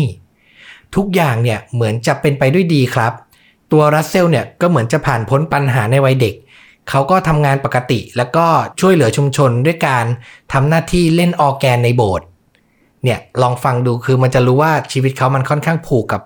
ศาสนาพอสมควรนะครับจนกระทั่งมาถึงจุดเปลี่ยนของชีวิตอีกครั้งครับก็คือการที่พ่อบุญธรรมของเขาเนี่ยเสียชีวิตมันเป็นจุดที่ทำให้เขาเนี่ยได้คิดไตร่ตรองถึงความต้องการของตัวเองทั้งความต้องการส่วนตัวว่าชีวิตอยากจะได้อะไรรวมไปถึงเรื่องเพศของตัวเองด้วยว่าที่แท้จริงตัวเองอยากเป็นอะไรสุดท้ายเขาเนี่ยตัดสินใจพูดคุยกับภรรยาและสารภาพครับว่าตัวเองเป็นเกย์ทั้งคู่ตกลงหย่าร้างกันด้วยความเข้าใจตัวรัสเซลเนี่ยให้สัมภาษณ์ถึงเรื่องนี้ในภายหลังว่าหลายคนอาจจะเรียกมันว่าเป็นการแต่งงานที่แสนหลอกลวงแต่ตัวเขาไม่เคยหลอกภรรยาเขามีความรู้สึกรักให้กับเธอจริงๆแต่ความรู้สึกดึงดูดที่เขามีกับผู้ชายก็ยังคงอยู่ในใจอย่างรุนแรงสุดท้ายเขาจึงตัดสินใจที่จะไม่ปิดบังหรือซ่อนมันอีกต่อไปเลือกใช้ชีวิตในหนทางที่ตัวเองต้องการเข้าใจว่าพ่อบุญธรรมก็อาจจะค่อนข้างจำกัดชีวิตหรือแนวคิดหรือควบคุมเขาประมาณนึงเหมือนกันแหละพอถึงเวลาที่พ่อบุญธรรมไม่อยู่ก็อยากจะเป็นตัวเองมันเหมือนเป็นจุดเริ่มต้นให้ได้คิดนะครับหลังจากนั้นรัสเซลเนี่ยก็ใช้ชีวิตสุจริตชนทั่วไปเลยนะครับเขาทำงานเป็นผู้จัดการฝ่ายขายในบริษัทผลิตอาหารแห่งหนึ่งแต่ต่อมาเนี่ยเมื่อหัวหน้าของเขารู้ว่ารัสเซลเป็นเกย์สิ่งที่เกิดขึ้นคือเขาถูกไล่ออกทันทีนึกภาพยุคต้น90มันก็ยังเป็นอะไรที่ค่อนข้างไม่ได้รับการยอมรับถ้าจำได้เราเคยเล่าถึงหนังเรื่องฟิลาเดลเฟียใช่ก็มันจะเป็นยุคประมาณนั้นแล้วมันจะมีเรื่องของโรคติดต่อที่มาเกี่ยวข้องกับความรักร่วมเพศเป็นความเชื่อ HIV อะไรประมาณเนี้ยก็เป็นความเข้าใจที่คลาดเคลื่อนแหละตอนนี้ก็ดีขึ้นเยอะแล้วแต่ในยุคนั้นนะมันก็ค่อนข้างหนักหนานะครับซึ่งเหตุการณ์การโดนไล่ออกในครั้งนี้รัสเซลให้สัมภาษณ์ว่ามันเป็นเหตุการณ์ที่ทำให้เขาสูญเสียการควบคุมในชีวิตไม่รู้จะเดินไปทางไหนและสุดท้ายจึงทำให้เขามุ่งเข้าสู่เส้นทางนักต้มตุ๋นจนได้ครับรัสเซลเนี่ยเริ่มจากการโกงเล็กๆเช่นการขายนาฬิกาโรเล็กซ์ปลอมพัฒนาขึ้นมาหน่อยด้วยการแกล้งทำเป็นได้รับอุบัติเหตุหกล้มเพื่อหลอกเอาเงินประกันจากบริษัทประกันมูลค่าประมาณ 45,000 เหรียญไม่น้อยนะถ้านับเป็นมูลค่าปัจจุบันเนี่ยจะประมาณ 85,000 เหรียญเลยนะเยอะลองคูณดูไม่น้อยนะครับเขาเนี่ยทำงานเป็นนักต้มตุ๋นแบบเนี้ยไปเรื่อยจนกระทั่งถึงปี1992รัสเซลก็ถูกจับเป็นครั้งแรกในข้อหายื่นใบสมัครหนังสือเดินทางปลอมพยายามจะทำพาสปอร์ตนะครับแต่ให้ข้อมูลปลอมแล้วโดนจับได้คือไอ้สิ่งที่โดนจับเนี่ยมันไม่รุนแรงหรอกแต่มันทำให้เกิดการสืบสวนย้อนหลังไปถึงหลายๆสิ่งที่เขาเคยทำไว้สุดท้ายเนี่ยเขาจึงโดนโทษจำคุกนานถึง10 ปี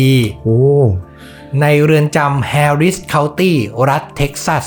ถ้าคิดว่าเป็นแบบการโดนจับครั้งแรกความผิดครั้งแรกนี่คือแบบโทษหนักมากเลยนะหนักมากมันคือสะสมอย่างที่บอกย้อนหลังหลายๆเหตุการณ์ซึ่งปัญหาใหญ่ที่กวนจิตใจของรัสเซลในตอนนั้นก็คือเขาเนี่ยกำลังมีความสัมพันธ์อยู่กับชายหนุ่มที่มีชื่อว่า James Campbell ตัว Campbell เนี่ยเพิ่งตรวจพบว่าตัวเองติดเชื้อ HIV เรื่องราวคือในยุค 90 เนี่ยเขาเชื่อกันว่าเป็นเอสเนี่ยเท่ากับตายตอนนี้ไม่ใช่แล้วตอนนี้ไม่ใช่แต่ตอนนั้นเนี่ยเชื่ออย่างนี้แน่นอนนะครับในตอนนั้นรัสเซลคิดอยู่ในใจว่ามันไม่ยุติธรรมเลยกับโทษที่เขาได้รับเท็กซัสเนี่ยขอให้ผมติดคุก10 ปี จากการโกงประกัน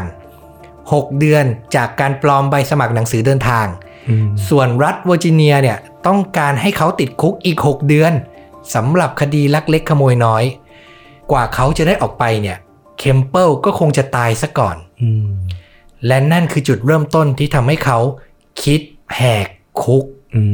ขึ้นมานะครับผมเพื่อความรักใช่รัสเซลเนี่ยเริ่มสังเกตรูปแบบการเปลี่ยนเวรของผู้คุมครับว่ามีกิจกรรมทำอย่างไรจากนั้นแอบหยิบกางเกงสเวตเตอร์และเสื้อมัดย้อมออกมาจากห้องเก็บของส่วนตัวของนักโทษหญิงแต่แค่เอาเสื้อกับกางเกงออกมาเปลี่ยนชุดมันคงแนบเนียนไม่พอเขาก็หาโอกาสทำการขโมยวิทยุสื่อสารมาจากผู้คุมไม่กี่วันต่อมารัสเซลอาศัยจังหวะที่ผู้คุมเดินออกไปพักสูบบุหรี่ทำการเปลี่ยนเครื่องแต่งตัวและสวมบทบาทตำรวจนอกเครื่องแบบเนียนเดินออกจากกรงขังสู่อิสรภาพได้ในที่สุดครับเขากล่าวในการให้สัมภาษณ์ภายหลังว่าการหลบหนีครั้งแรกมันได้ผลเพราะผมใช้วิทยุตำรวจแบบพกพาแตะที่หน้าต่างของป้อมยามผู้คุมก็เลยคิดว่าผมเป็นตำรวจนอกเครื่องแบบมันช่างทำให้อะดรีนาลีนพุ่งพ่านช่วงเวลาแรกแห่งอิสรภาพช่างน่าอัศจรรย์สิ่งที่ดีที่สุดคือผมจะได้เห็นและได้ดูแลเคมเปิลเขามีชีวิตอยู่อีก26เดือนหลังจากที่ผมหนีออกมาเนียนเป็นตำรวจนอกเครื่องแบบแล้วก็แค่เอา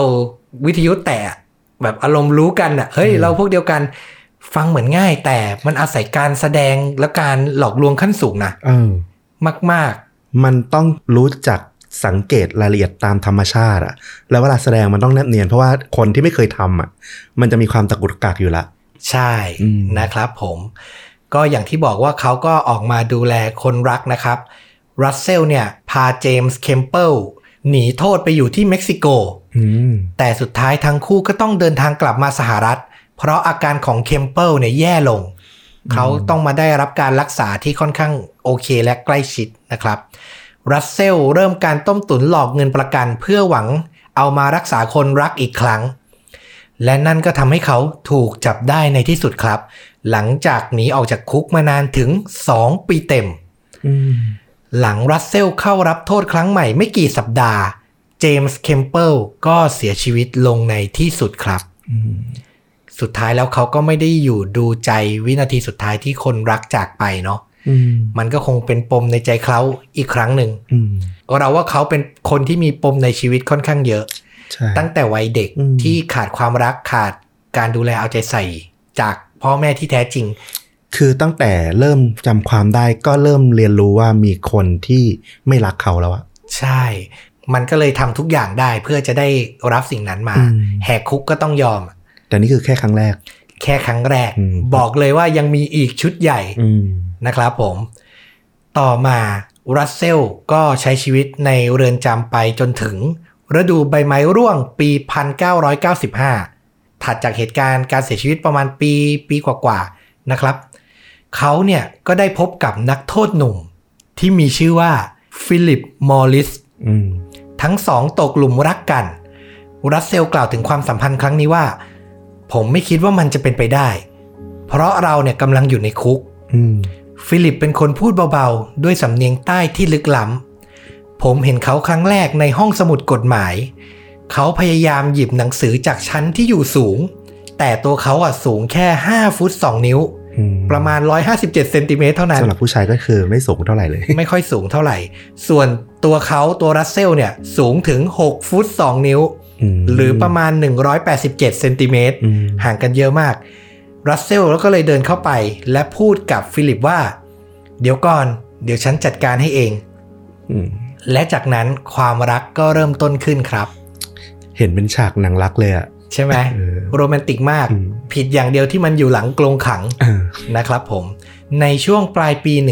1995ทั้งคู่ต่างได้รับการปล่อยตัวโดยติดทันบนเอาไว้คือออกมาได้แต่ต้องรายงานตัวเป็นระยะแสดงว่าเป็นนักโทษชั้นดีและเราว่าโทษมันก็ไม่ได้เกี่ยวข้องกับการทำร้ายชีวิต อะไรอย่างเงี้ยก็เลยน่าจะได้รับอนุญาตนะครับรัสเซลเนี่ยออกมาก็ยังไม่เข็ด ยังคงทำการต้มตุ๋นบริษัทประกันเพื่อหาเงินมาใช้นอกจากนี้เขายังคิดการใหญ่กว่านั้นครับด้วยการสมัครงานในตำแหน่ง CFO นี่มันตำแหน่งใหญ่มากนะ Chief Financial Officer ดูแลด้านการเงินเลยของบริษัทยาขนาดใหญ่ยักษ์โดยเรซูเม่ที่เขาใช้สมัครเนี่ยอ้างอิงประสบการณ์ปลอมมากมายอ้างอิงบุคคลที่มีตำแหน่งใหญ่โตมากมายและเขาก็ทำการสวมรอยเป็นบุคคลเหล่านั้น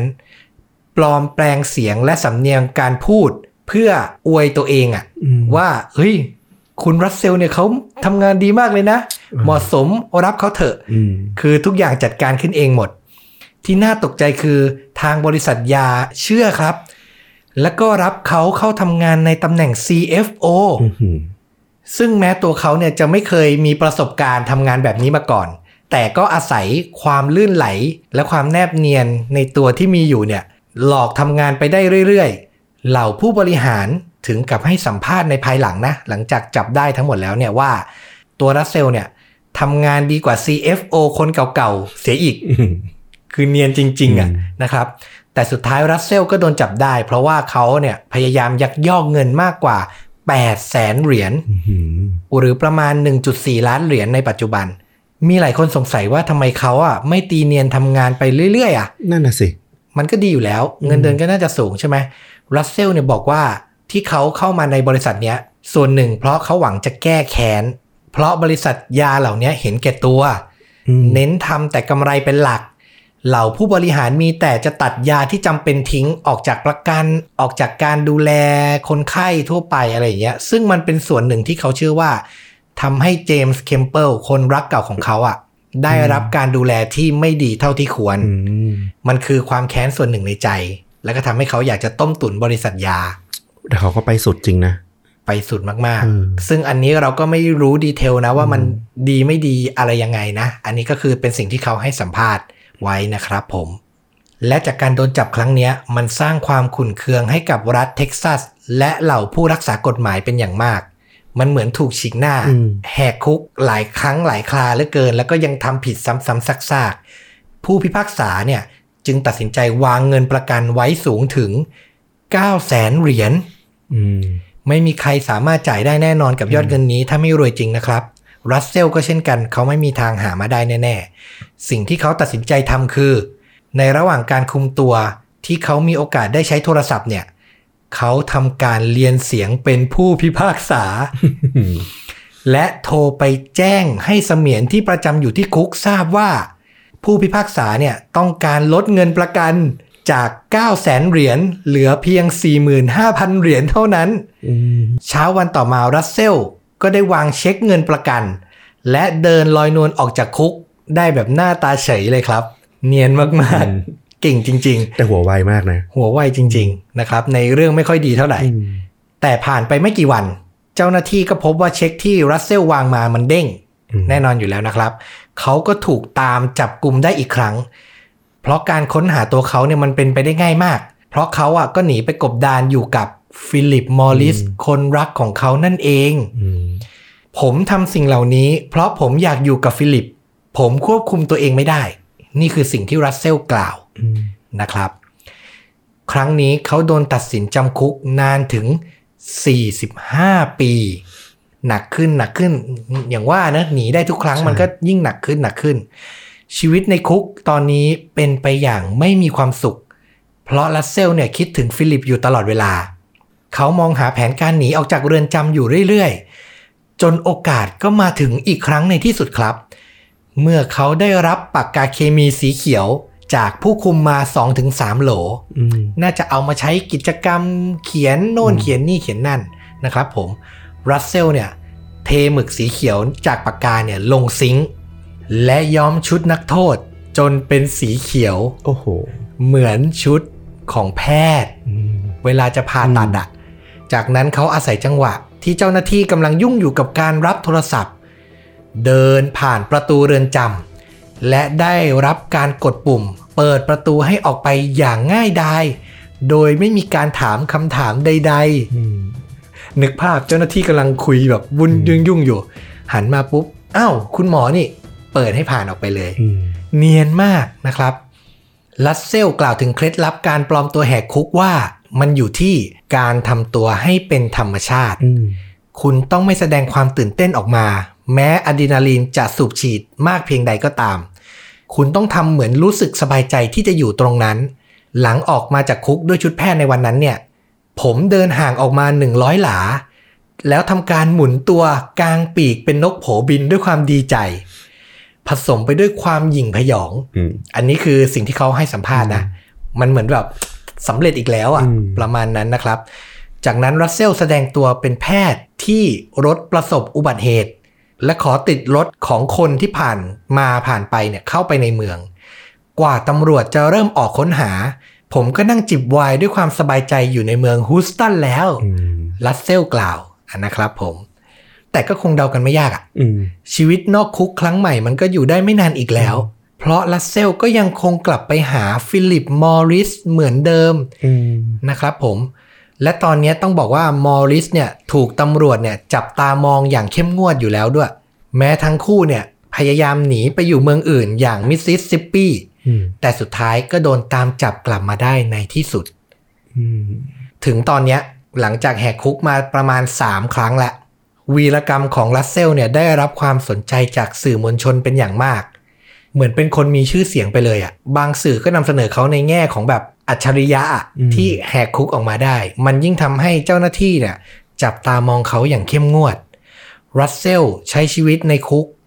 แบบซึมเศร้าลงอย่างเห็นได้ชัดเมื่อถูกถามถึงสาเหตุที่เขาไม่ได้ร่าเริงตามปกติอีกต่อไปรัสเซลก็แจ้งกับเจ้าหน้าที่ว่าเขาตรวจพบเชื้อ HIV และมีแนวโน้มว่าจะมีชีวิตอยู่ได้อีกไม่นานครับในครั้งนี้เหตุการณ์มันเปลี่ยนดราม่าเลย10 เดือนต่อมาเจ้าหน้าที่เรือนจำเฝ้าดูรัสเซลที่ผายผอมลง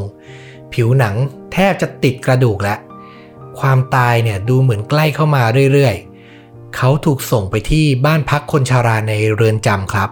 ในขณะนั้นเจ้าหน้าที่เนี่ยได้รับโทรศัพท์จากแพทย์ว่ารัสเซลเนี่ยถูกรับเลือกให้เข้ารับการทดลองยาและจำเป็นต้องเข้ารับการรักษาโดยทันที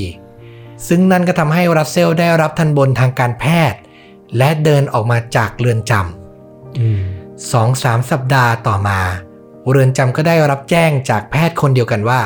รัสเซลเสียชีวิตแล้วครับแต่ต้อมบอกว่าตอนนี้เขาอายุ60ไม่ใช่เหรอ แต่แน่นอนว่ารัสเซลไม่มีเชื้อ HIV อยู่ก็นั่นนะสิ ใครฟังมาตั้งแต่ต้นนะจับไต่ได้นะครับผมเหตุก็คือ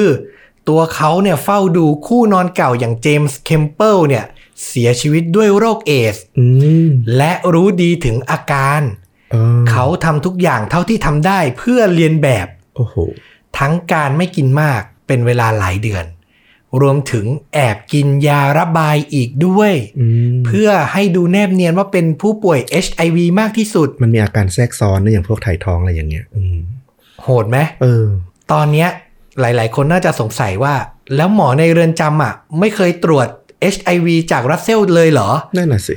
คำตอบคือไม่เคยมีการตรวจหาเชื้อ HIV จากรัสเซลเลยครับเพราะเขาทำการพิมพ์ผลการทดสอบด้วยเครื่องพิมพ์ดีดของเรือนจำและแอบเอาไปวางไว้ในกล่องจดหมายซึ่งจะถูกส่งต่อให้เจ้าหน้าที่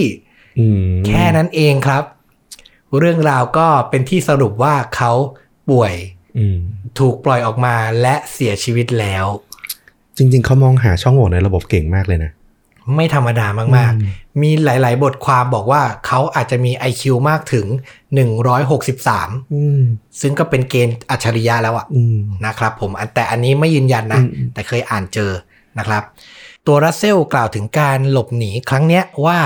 มันเป็นครั้งที่ยากที่สุดผมต้องฝึกฝนตัวเองให้สมบูรณ์ทำทุกอย่างที่จำเป็นต้องทำผมไม่คิดว่าตัวเองฉลาดกว่าตำรวจแต่ที่ทำแบบนี้ได้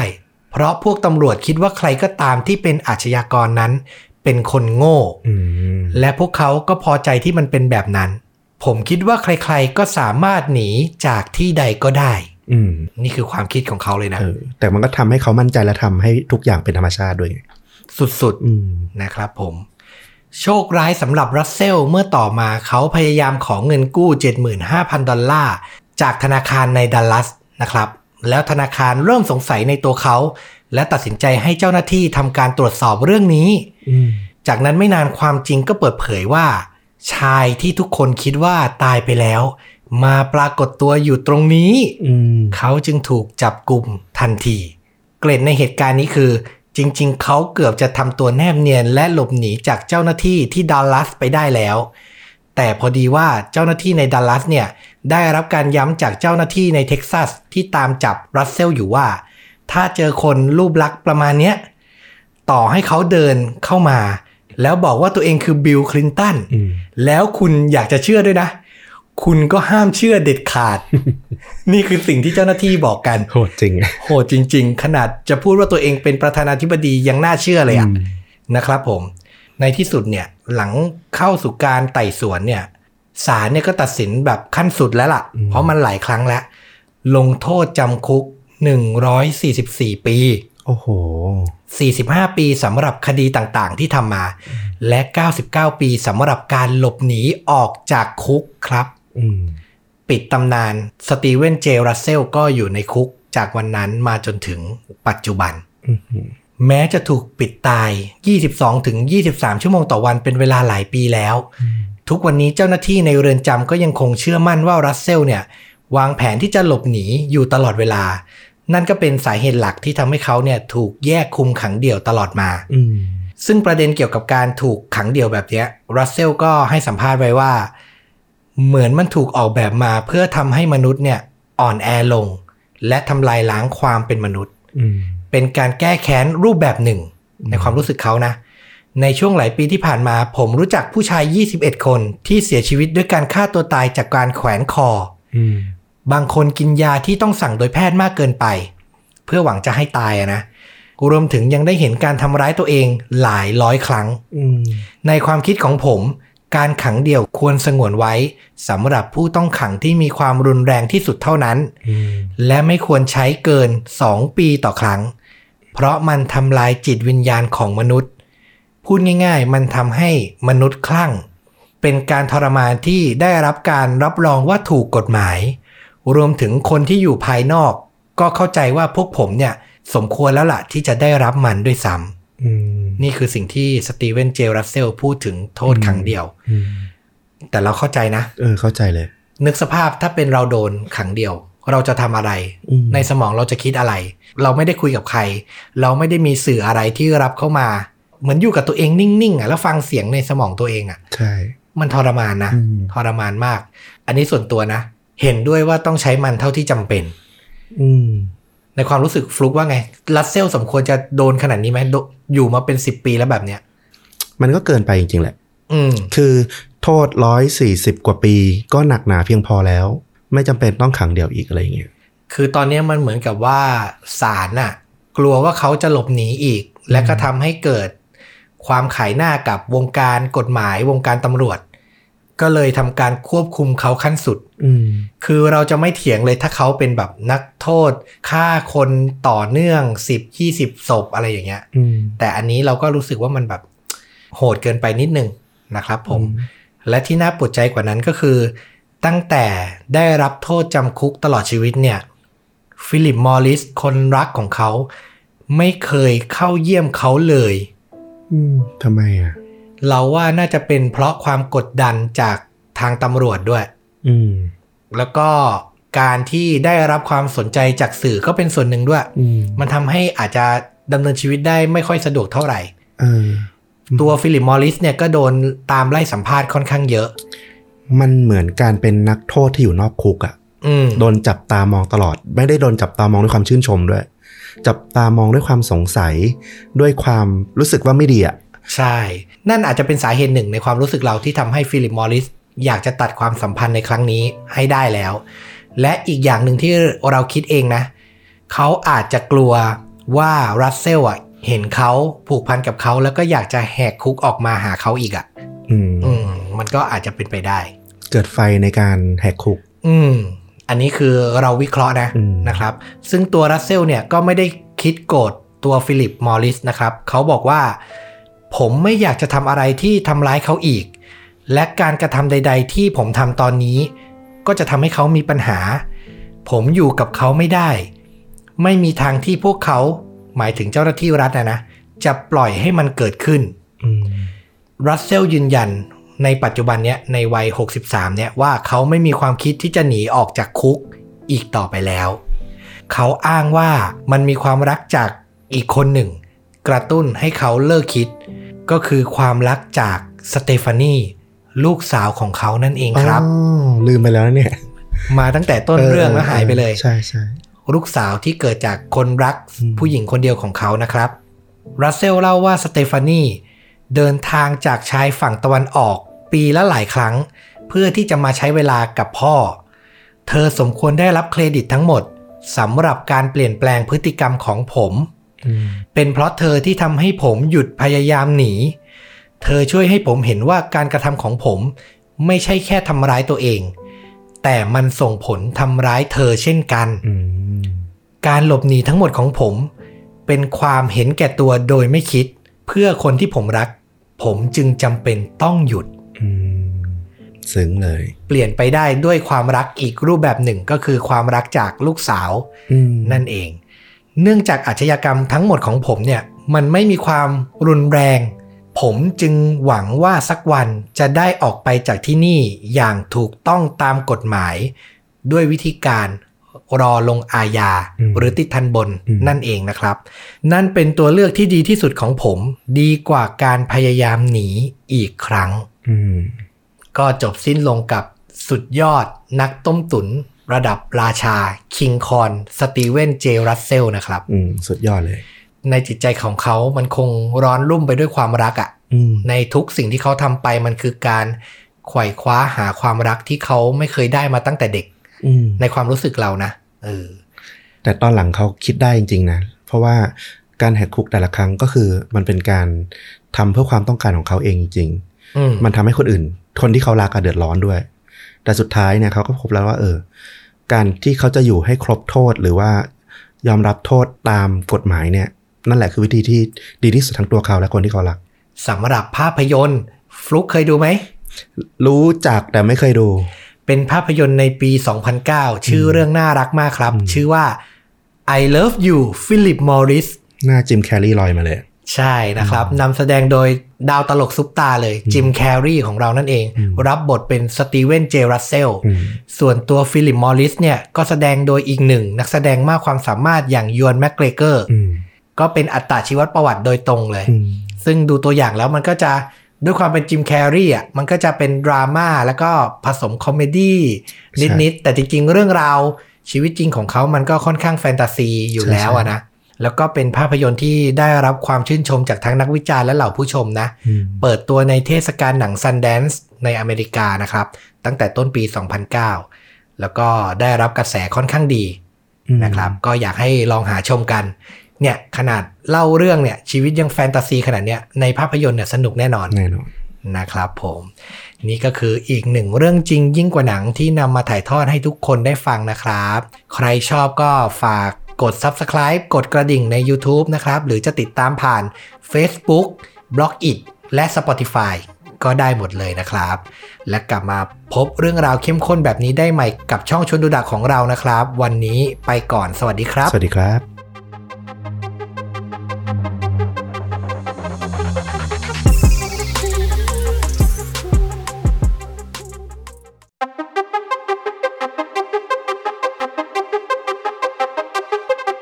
สวัสดีครับสวัสดีครับเรื่องจริงยิ่งกว่าหนังจากชวนดูดะ Channel นะครับกลับมาอีกครั้งกับผมต้อมครับครับฟุกครับสำหรับเรื่องราวในวันนี้ก็เป็นคิวทางฝั่งต้อมมาถ่ายทอดเรื่องราวบ้างนะครับผม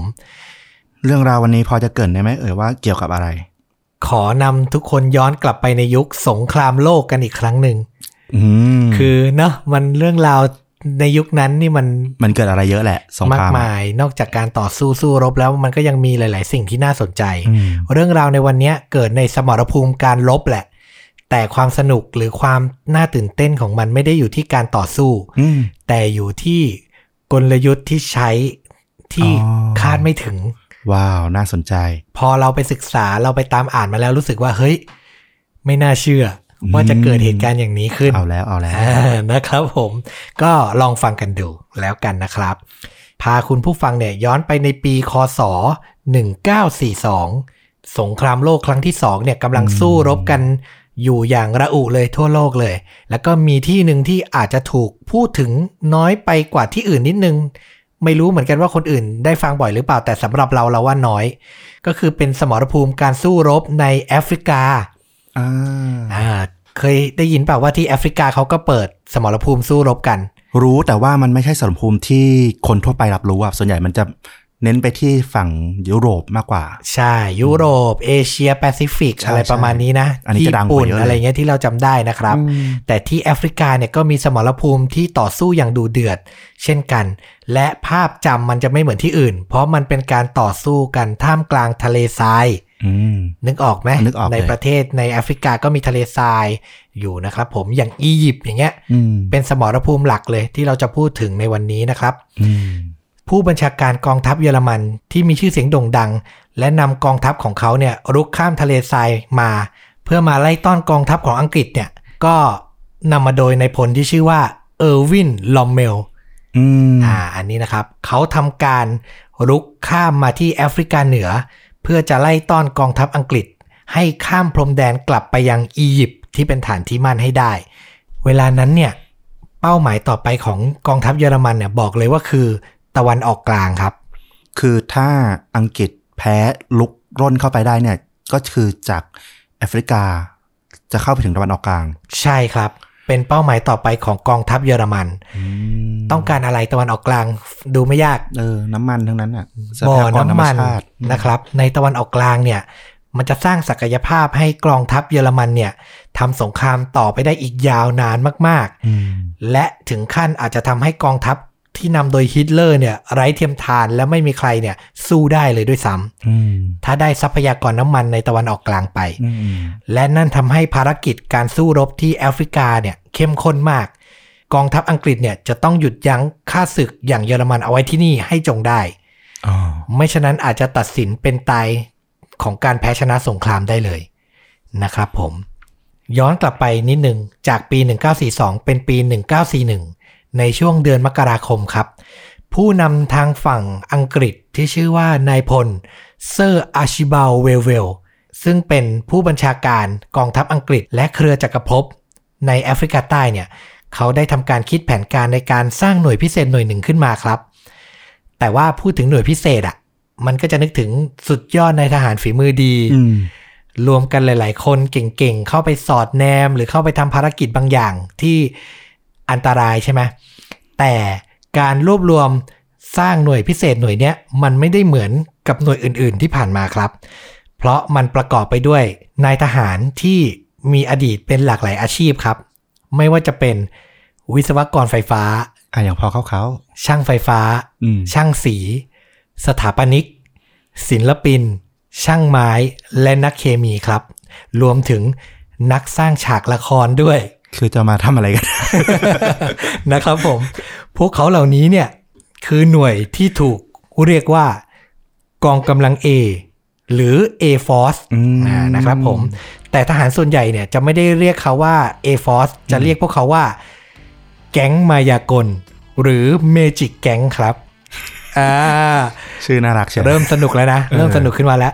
พวกเขาเนี่ยรวมตัวกันและถูกสันนิษฐานว่าร่วมฝึกพิเศษกันน่ะยาวนานเป็นเวลาประมาณเดือนครึ่งถึง2เดือน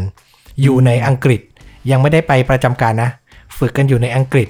และหลังจากนั้นพอฝึกซ้อมกันเรียบร้อยแล้วเนี่ยก็ถูกส่งตัวเข้าสู่สมรภูมิรบในอียิปต์นะครับไฮไลท์มันอยู่ตรงนี้ครับในหน่วยเนี่ยมี1สมาชิกสำคัญที่มีชื่อว่าแจสเปอร์เมเกไลอาชีพของเขาคือนักมายากลครับตามชื่อหน่วยเลยนะใช่ครับเมจิกแก๊งเนี่ยนำมาโดยนักมายากลเลยนะครับผมเขาเนี่ยคือนักมายากลที่กล่าวได้ว่ามีชื่อเสียงมากที่สุดคนหนึ่งของอังกฤษในช่วงทศวรรษที่1930บอกเลยว่าตระกูลของแจสเปอร์เมเกไลเนี่ยคือสุดยอดตระกูลนักมายากลเป็นนักมายากลมาแล้วถึง3รุ่นด้วยกันปู่ของเขาจอห์นเนวิลเมสเกไล เป็นนักมายากลที่ขึ้นชื่อมากในยุควิกตอเรียนพ่อของเขาจอห์นเมสเกไลก็คือยอดนักแสดงมายากลเช่นเดียวกันแจสเปอร์เมสเกไลเนี่ยเรียกว่าเชื้อไม่ทิ้งแถวเลยแต่ทว่าเมื่อสงครามโลกครั้งที่2เปิดฉากขึ้นนะครับในปี1939เนี่ยแจสเปอร์เมสเกไลเนี่ยก็ตัดสินใจพักงานแสดงแล้วก็มารับใช้ประเทศตอนแรกเนี่ยเขาได้รับการบรรจุอยู่ในหน่วยช่างทหารจนมาถึงปี1941นี่แหละก็ได้เข้าร่วมภารกิจกับ A Force หรือกองกำลัง A เนี่ยในที่สุดนะครับสงสัยแล้วใช่ไหมว่าแก๊งมายากลเนี่ยเขามาทำอะไรนั่นน่ะสิตามชื่อเลยไม่ต้องคิดซับคิดซ้อนคิดเยอะภารกิจของแก๊งมายากลคือการสร้างภาพลวงตาครับ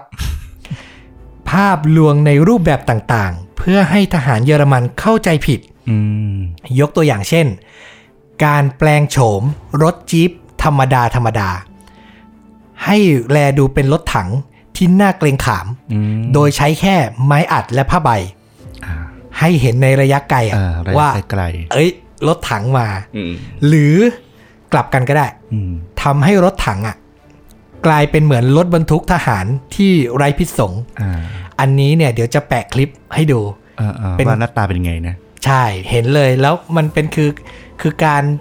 ใช้อุปกรณ์เบสิกนี่แหละแต่ด้วยความสามารถของสมาชิกในหน่วยอย่างที่เราบอกไปมีครบทุกอาชีพถึงขนาด low cost cosplay ไหม เราว่าอาจจะ advance กว่าด้วยซ้ำคือเรียกว่าอะไรเป็นการสร้างภาพลวงตาในสมรภูมิรบอะชี้เป็นชี้ตายเลยนะคือในมุมหนึ่งดูแฟนตาซีแต่จริงๆมันก็ต้องใช้ความเนียนและใช้ความรู้เราว่าค่อนข้างเยอะเหมือนกันนะมันเลยต้องมีทั้งสถาปนิกมีทั้งช่างทาสีทั้งนักทำฉากละครทั้งวิศวะทั้งเคมีนักเคมีที่เราบอกนะครับผมเนี่ยแหละก็เป็นวิธีการทำของเขานะครับนอกจากนี้ที่เราไปเห็นก็ยังมีอยู่เยอะแยะเลยมีรถถังปลอมเลยก็มีสร้างขึ้นมาจากผ้าใบและโครงไม้เลยตีโครงเลยหรือรถถังแบบสูบลมอ่ะก็มีสูบลมขึ้นมาแล้วบุมๆใหญ่ๆขนาดเท่ารถถังจริงเลยอันนี้ที่เห็นในรูปเลยนะเดี๋ยวจะแปะลิงก์ให้ดูกันนะครับผมและนอกจากการสร้างพวกยานพาหนะหลอกแล้วด้วยเนี่ยภารกิจครั้งสำคัญของ A Force หรือ Magic Gang เนี่ยก็มาถึงครับพวกเขาเนี่ยได้ทำการสร้างการลวงฆ่าศึกครั้งใหญ่ที่เป็นที่พูดถึงอย่างมากนั่นก็คือภารกิจการปกปักรักษาท่าเรืออเล็กซานเดรียครับท่าเรืออเล็กซานเดรียเนี่ยอยู่ในอียิปต์นะครับเป็นหัวใจหลักของกองทัพอังกฤษก็คือทั้งเสบียงเชื้อเพลิงอาวุธกระสุนทั้งหมดจะถูกส่งขนขึ้นมาที่ท่าเรือนี้ก่อนจะถูกส่งลำเลียงต่อให้กองทัพอังกฤษที่ทำการต่อสู้อยู่บนพื้นดินในแอฟริกาเหนือคือท่าเรือเนี้ยเป็นเป้าหมายหลักที่จะโดนโจมตีแน่ๆหัวใจเลยและจะต้องหาทางปกปักรักษาไว้นะครับและจากการศึกษาสภาพภูมิศาสตร์ของพื้นที่เนี่ยเมสเกไลก็สังเกตเห็นว่าในพื้นที่ที่ถัดไปไม่ไกลนักใกล้เคียงกับท่าเรืออเล็กซานเดรียเนี้ยมันมีทะเลสาบหนึ่งชื่อว่าทะเลสาบมาริออตเขาเห็นทะเลสาบเนี้ยซึ่งอยู่ไม่ไกลเนี่ยแล้วก็รู้สึกได้เลยว่านี่แหละคือสถานที่ที่จะเป็นประโยชน์ต่อการสร้างกลลวงแก่พวกเยอรมันครับแจสเปอร์เมสเกไลและ A Force เขาวางแผนที่จะสร้างท่าเรือเมืองอเล็กซานเดรียปลอมขึ้นมาครับเอาไว้ให้ถูกโจมตีเงี้ยเดี๋ยวก่อนเอาแค่นึกภาพยังนึกตามยากเลยว่าแบบจะสร้างยังไงใช่ไหมลองฟังกันต่อดูนะครับผมพวกเขาเนี่ยใส่รายละเอียดทุกอย่างที่ท่าเรือควรมีเลยนะไม่ว่าจะเป็นบ้านเรือนปลอมๆอาคารปลอมๆเรือสินค้าตู้สินค้าที่ลอยอยู่ในน้ำปลอมๆปืนต่อสู้อากาศยานและยานยนต์ปลอมๆมาครบหมดเพราะพวกเขาและกองทัพอังกฤษรู้ถึงข้อจำกัดของกองทัพอากาศของเยอรมันครับคือการโจมตีท่าเรือเนี้ยมันใช้ทหารเดินดินมาไม่ได้ มันต้องเป็นการทิ้งระเบิดจากเครื่องบินเท่านั้นถ้าพูดถึงการต่อสู้กับบนฟ้าเนี่ยกองทัพอังกฤษก็เป็นกองทัพที่ขึ้นชื่อว่ามีฝีมือและต่อสู้กันต่อหน้าเนี่ยก็ถือว่าสูสีและอาจจะต่อสู้ด้วยได้ยากทหารเยอรมันเนี่ยจะโจมตีทางอากาศใดๆส่วนใหญ่จะเน้นการทิ้งระเบิดในเวลากลางคืนเพื่ออาศัยความมืดไม่ให้กองทัพอังกฤษเห็นและทิ้งจากความสูงในระดับที่มากถึง 8,000 ฟีตนะครับผมเนี่ยแหละ คือจุดบกพร่องอย่างหนึ่งของกองทัพอากาศเยอรมันการมองเห็นทัศนวิสัยด้านล่างต่ำนั่นแหละก็เลยเป็นจุดที่ A Force เนี่ยใช้ในการสร้างเมืองจำลองปลอมๆขึ้นมาคือมองใกล้ๆมองระนาบพื้นเนี่ย มันคงรู้แหละว่าปลอม แต่มองจากบนฟ้า 8,000 ฟิตอะแยกไม่ออกนะแยกไม่ออกทั้งนักบินทั้งผู้ช่วยที่ทำการทิ้งระเบิดของทหารเยอรมันแยกไม่ออกพวกเขามาปฏิบัติการทิ้งระเบิดที่ท่าเรืออเล็กซานเดรียจริงๆแต่สุดท้ายแล้วกลับเป็นเมืองอเล็กซานเดรียปลอมๆที่พวกเขาทิ้งระเบิดใส่ครับและก็ทำให้กองทัพอังกฤษเนี่ยรักษาท่าเรือเมืองอเล็กซานเดรียท่าเรือจริงไว้ได้สุดยอดนะสุดยอดป่ะสร้างเมืองปลอมท่าเรือปลอมทั้งท่าเรือมันก็คือเมืองย่อมๆอ่ะแหละใช่มันก็คือเมืองย่อมๆเลยนะครับผมนอกจากนี้เนี่ยในการรบในสมรภูมิเนี้ยถัดจากเรื่องท่าเรืออเล็กซานเดรียแล้วเนี่ยยังมีอีกสมรภูมิหนึ่งก็คือที่เอลอาราเมนนะครับก็ในอียิปต์นี่แหละนะครับผมในปี1942เนี่ยเขาเรียกว่ามันเป็นสมรภูมิที่เป็นจุดชี้ขาดคือมันแพ้ชนะกันที่นี่เลยในประวัติศาสตร์นะครับผมแก๊งมายากลของแจสเปอร์เมสเกไลเนี่ยก็มีส่วนสำคัญในการรบครั้งนี้เช่นกันครับ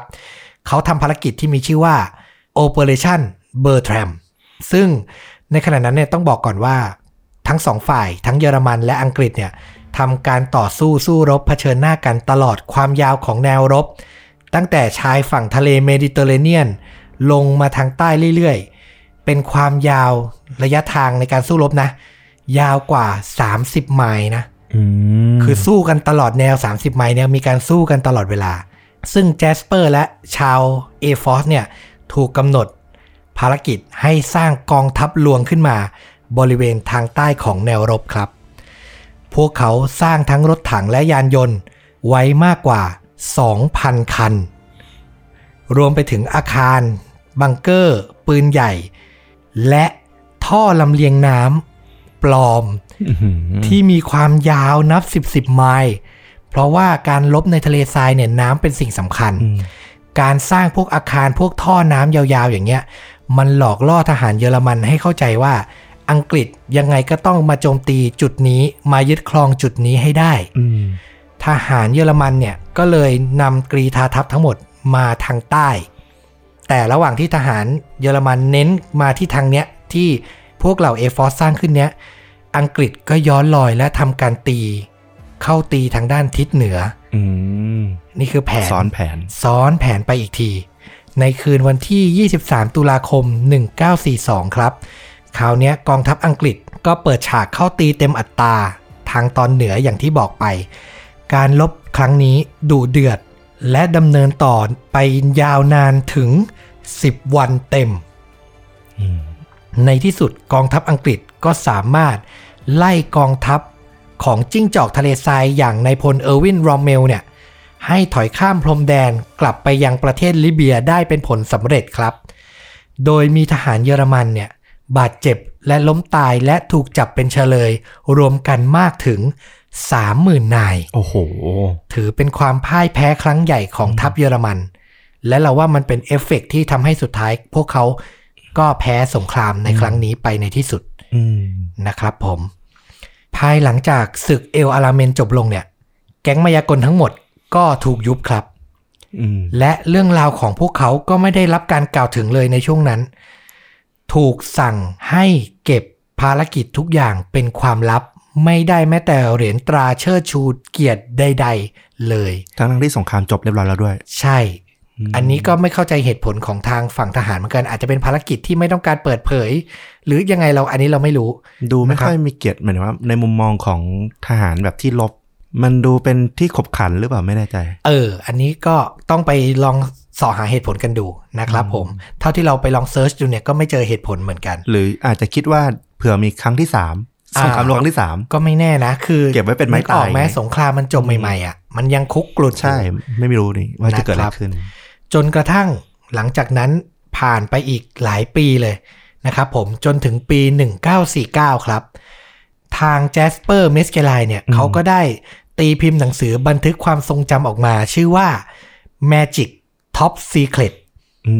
นะครับผมซึ่งจริงๆแล้วเนี่ยเราไปเซิร์ชดูทีหลังมันคือมีโกสต์ไรเตอร์เป็นคนเขียนแหละเขียนเรียบเรียงจากความทรงจำให้นะครับผมตีพิมพ์ออกมานั่นแหละโลกถึงได้รับรู้ถึงภารกิจที่แจสเปอร์เมสเคไลและผองเพื่อนได้ทำซึ่งหลังจากสงครามเนี่ยคุณเมสเคไลเนี่ยเขาก็กลับสู่เวทีการแสดงมายากลอีกครั้งมีชื่อเสียงโด่งดังเหมือนเดิมนะครับเขาทำการโชว์ในประเทศอังกฤษก่อนที่ต่อมาจะย้ายไปอยู่ที่ประเทศเคนยาไม่รู้เหมือนกันว่าไปประทับใจตอนที่ตัวเองไปร่วมรบหรือเปล่าก็ไปทำการแสดงที่นั่นแล้วก็ทำประกอบอาชีพหลายอย่างด้วยเท่าที่เห็นมีเป็นแบบว่าอินสตรัคเตอร์ไดฟ์เว่นอ่ะเขาบอกคือแบบผู้เชี่ยวชาญด้านการสอนการขับรถก่อนที่สุดท้ายเนี่ยเขาจะอำลาโลกนี้ไปด้วยวัย70ปีครับนะครับผมซึ่งนอกจากหนังสือเรื่อง Magic Top Secret แล้วเนี่ยมันมีหนังสืออีกเล่มหนึ่งที่ค่อนข้างมีชื่อเสียงมากๆแล้วก็ยังมีชื่อเสียงมาจนถึงปัจจุบันชื่อว่า The War Magician นะครับผมก็คือนักมายากลแห่งสงครามอ่ะนะครับเขียนโดยคุณเดวิดฟิชเชอร์อันนี้เขาเคลมว่ามันเป็นโนเวลเป็นวรรณกรรมนะตีพิมพ์ออกมาในปี1983เล่าเรื่องราวภารกิจของแจสเปอร์เมสเกไลเลยนะครับผมแต่ว่าอย่างที่บอกคือมันก็คงมีการเสริมเติมแต่งโน่นนี่นั่นจนจากเรื่องจริงเขาคงอยากจะให้ใช้ว่ามันเป็นตำนานมากกว่าเป็นตำนานที่เล่าขานมาอะไรประมาณนี้นะครับผมซึ่งหลังจากที่เราอ่านจบทั้งหมดเราตื่นเต้นมากเซิร์ชหาดูว่าเรื่องราวเฮ้ยจริงเหรอมีเรื่องขนาดนี้เลยเหรอทำไมมันถึงไม่เคยได้ยินคนพูดถึงมาก่อนแล้วก็ไปพบกับคลิปหนึ่งในเว็บไซต์ของ BBC สำนักข่าวชื่อดังของอังกฤษเลยเขาตั้งคำถามกับเรื่องนี้ของเจสเปอร์เมสเกไลนี่เลยว่าเฮ้ยมันจริงเหรอวะเป็นคลิปสั้นๆความยาวประมาณ6นาทีกว่าๆเราก็นั่งดูสรุปว่ามีผู้เชี่ยวชาญด้านประวัติศาสตร์ด้านอะไรเงี้ยมาให้ความคิดเห็นว่าจริงๆแล้วอ่ะไอภารกิจทั้งหมดที่ผมเล่ามาเนี่ยที่พิสูจน์ได้จริงๆอ่ะแค่ไอตัวการสร้างรถถังให้ดูเหมือนรถบรรทุกที่ดูเหมือนจะมีการทำเป็นหลักฐานชัดเจนจริงคือมีภาพหลักฐานชัดเจนว่ามีการสร้างจริงๆส่วนภารกิจท่าเรืออเล็กซานเดรียหรือภารกิจที่เอลอาราเมนที่บอกว่า A Force มีส่วนเกี่ยวข้องเนี่ยยังไม่มีหลักฐานที่แน่ชัดส่วนใหญ่ที่นำมาเล่ากันจะเป็นมีมที่ฮิตๆในอินเทอร์เน็ตหรือเป็นเรื่องราวที่ให้ฟังในเชิงตำนานที่จะนำมาจากหนังสือที่ผมบอกคือ The War Magician มากกว่าเพราะฉะนั้นเนี่ยเรื่องความถูกต้องหรือความจริงแท้ 100% ของข้อมูลอ่ะก็ขอบอกว่าฟังเอาสนุกดีกว่าแต่ความเป็นจริง 100% เนี่ยไม่รับประกันบอกงี้ดีกว่าเดี๋ยวจะแปะเจ้าคลิปของ BBC ลิงก์เนี้ยให้ดูด้วยเผื่อใครสนใจอยากจะไปดูนะครับแต่ว่าคุณแจสเปอร์เมสเกไลเนี่ยรับประกันเลยว่าเป็นนักมายากลชื่อดังจริงๆสำหรับภาพยนตร์ที่นำเรื่องนี้ไปสร้างนะครับบอกเลยว่าภาพยนตร์หนังใหญ่ยังไม่มีแต่ที่มีเนี่ยคือภาพยนตร์สารคดีของช่องดังเลยก็คือช่อง History Channel เนาะดังระดับโลกในปี2001เนี่ยได้มีสารคดีออกมาชื่อว่า The War Illusionist ซึ่งผมไปพบใน YouTube และน่าสนุกมากเดี๋ยวจะแปะลิงก์ให้ผู้ฟังรับฟังเหมือนเดิมนะครับส่วนข่าวของภาพยนตร์เนี่ยจริงๆอ่ะมันจะสร้างหลายครั้งแล้วในปี2003ผู้กำกับอย่างปีเตอร์เวียร์ก็ดังนะทรูแมนโชว์นะครับผมร่วมกับทอมครูซเคยพยายามจะสร้างหนังเรื่องนี้ขึ้นมาหนหนึ่งภายใต้ชื่อว่า The War Magician ก็คือเอาหนังสือเอาชื่อหนังสือเนี่ยมาตั้งเลยก็คือจะถ่ายทอดจากหนังสือเล่มนี้แหละแต่อย่างที่บอกคือพอมันเป็นที่ถกเถียงกันเรื่องข้อเท็จจริงกับเรื่องที่ผู้เขียนแต่งขึ้นมันมากน้อยแค่ไหนมันพิสูจน์ไม่ได้มันก็เหมือนแบบว่าในขั้น pre-production สุดท้ายโปรเจกต์เนี้ยก็ถูกยกเลิกไปแล้วมันก็กลับมาอีกทีในปี2015ที่ผ่านมานี้เองเบเนดิกต์คัมเบอร์แบชนักแสดงชาวอังกฤษที่ดังที่สุดคนหนึ่งก็มีข่าวว่าเซ็นสัญญาแล้วด้วยตกลงจะแสดงนำในภาพยนตร์เรื่อง The War Magician นี้แต่ว่านั่นแหละก็ข่าวก็อัปเดตตั้งแต่ปี2015มาจนตอนนี้2021ก็ยังนิ่งอยู่ยังไม่มีรายละเอียดใดเพิ่มเติมออกมาแต่เอาจริงๆอ่ะต่อให้จริงหรือไม่จริงอ่ะเราว่าน่าสนใจและน่าดูนะคือพล็อตมันน่าทำเป็นหนังอยู่แล้วถูกป่ะใช่ คือถ้ามันมีเรื่องจริงมาเสริมว่า based on true story มันก็น่าสนใจแหละแต่ต่อให้ไม่มีในความรู้สึกเราว่ามันก็ดูสนุกเป็นตำนานหรือเป็นอะไรได้นะในความรู้สึกเราคือพล็อตมันน่าสนใจมากอ่ะอยากเห็นมันโลดแล่นออกมาเป็นเรื่องจริงอ่ะการสร้างรถถังหลอกการสร้างท่าเรือทั้งท่าเรือหลอกๆอ่ะ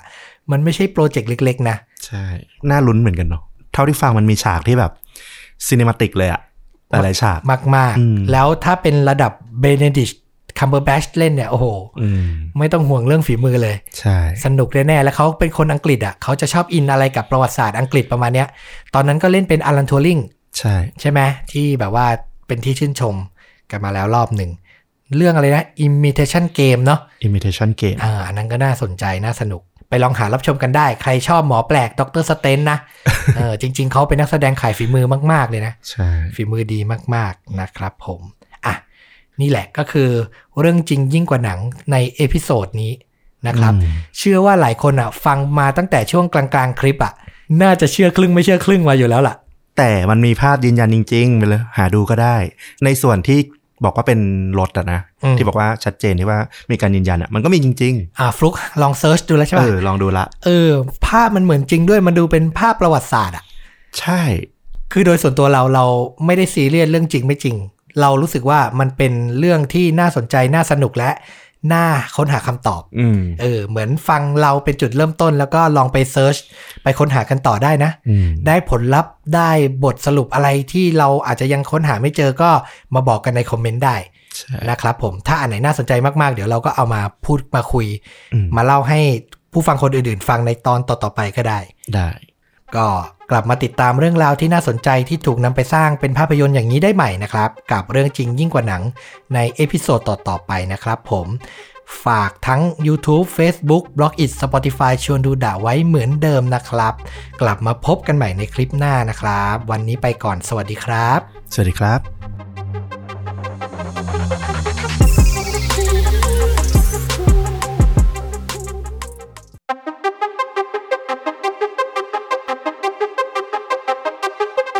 สวัสดีครับสวัสดีครับเรื่องจริงยิ่งกว่าหนังพอดแคสต์ครับกลับมาอีกแล้วอยู่กับผมต้อมครับแล้วก็ฟลุ๊กครับทั้งสองคนจากช่องชวนดูดะเหมือนเดิมนะครับผมขอบคุณผู้ฟังหลายๆท่านที่ติดตามกันมาตลอดนะครับ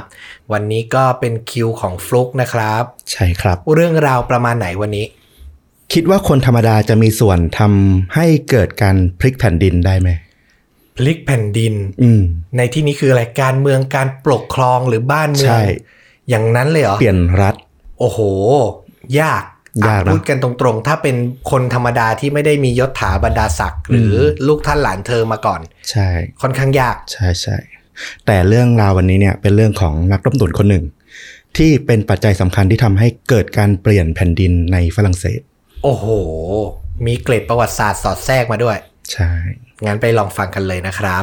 สำหรับเรื่องราวในวันนี้เนี่ยเราจะไปรู้จักกับผู้หญิงคนหนึ่งเธอชื่อว่าชานเดอวารัวแซงเรมี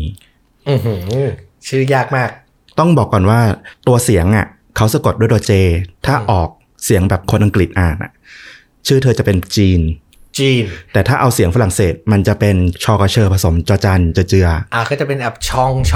ใช่อารมณ์นั้นก็จะเรียกว่าชาแล้วกันมันต้องเป็นจานอ่ะ แต่ว่าจะออกจานไปหลอดมันไม่ไหวอ่ะก็เลยเรียกว่าชาน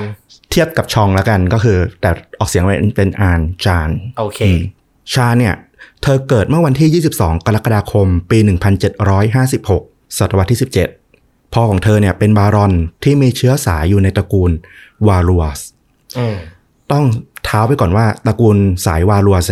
เป็นตระกูลลูกนอกสมรสของกษัตริย์เฮนรี่ที่2ของฝรั่งเศสกับสาวชาวบ้านก็ทำให้ครอบครัวของทางชาญเนี่ยก็จะสืบสายมานอกเส้นของการสืบทอดราชวงศ์ก็คือพ่อเธอเนี่ยเป็นลูกกษัตริย์แหละแต่เป็นลูกนอกสมรสใช่แต่ว่าต้องบอกก่อนว่าที่กำลังเล่าอยู่เนี่ยปีประมาณ 1,700 กว่าใช่ไหม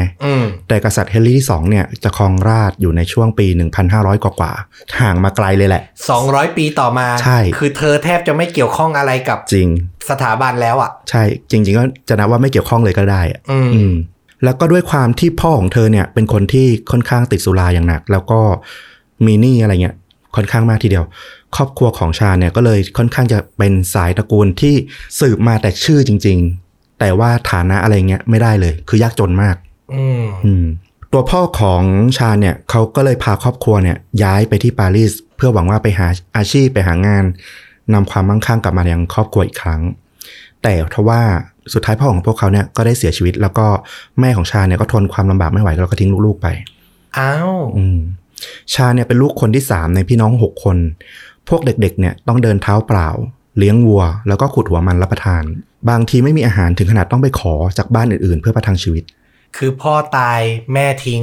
อยู่กันเองแบบพี่น้องเหรอใช่โอ้แม่ใจร้ายจังซึ่งความแร้นแค้นเนี่ยก็ทำให้พี่น้องของชาเนี่ยตายไปถึง3คน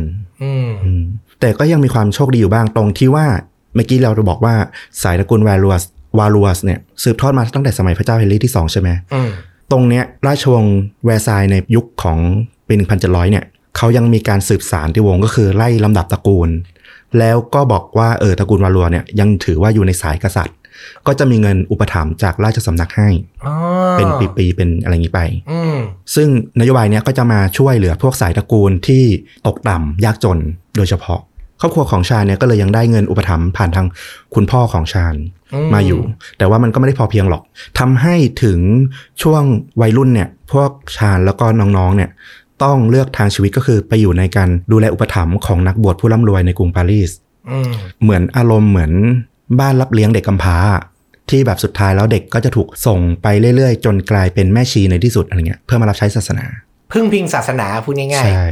ซึ่งตัวน้องสาวของชาเนี่ยคือมาเรียเนี่ยสุดท้ายก็ไปทางศาสนาแต่ว่าตัวชาเองเนี่ยเธอรู้แล้วว่าเนี่ยไม่ใช่ชีวิตที่เธอแบบโอเคอ่ะในปี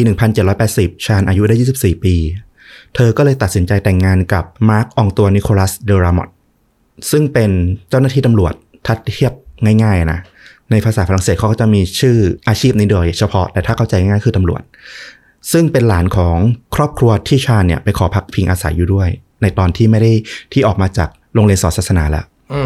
ซึ่งชาเนี่ยก็ได้เปลี่ยนชื่อเปลี่ยนนามสกุลเป็นชาโดรามอตแทนซึ่งสาเหตุที่ทำให้เธอต้องแต่งงานเนี่ยก็เพราะว่าเธอไปตั้งครรภ์ลูกแฝดเข้าทว่าเด็กทั้ง2คนเนี่ยหลังจากคลอดมาก็ไม่แข็งแรงแล้วก็อยู่ได้ไม่กี่วันก็เสียชีวิตไปโอ้เศร้า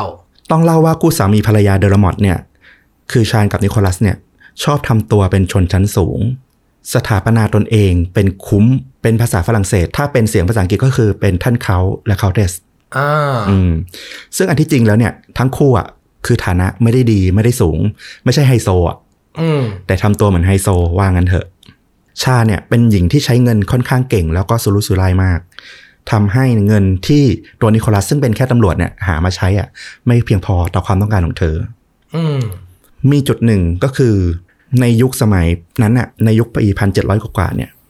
ประชาชนทั่วไปที่สวมใส่ชุดที่ดูดีเหมาะสมสามารถเดินเข้าไปเยี่ยมชมพระราชวังแวร์ซายน์ได้โดยไม่ต้องแบบทำเรื่องขออนุญาตอะไรมากมายอารมณ์เหมือนที่เราไปชมพระที่นั่งอนันต์อย่างเงี้ยแต่งชุดเหมาะสมมีผ่านประตูที่มีการกลั่นกรองก็เข้าไปชมได้ อารมณ์ประมาณนั้น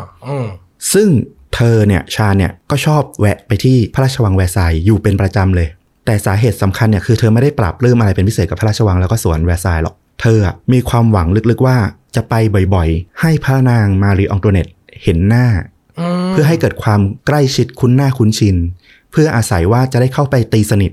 จุดประสงค์ของเธอเลยก็คือเพื่อไปเล่าความตกระกำลำบากของเธอว่าเธอจริงๆสืบสายวาลัวสนะ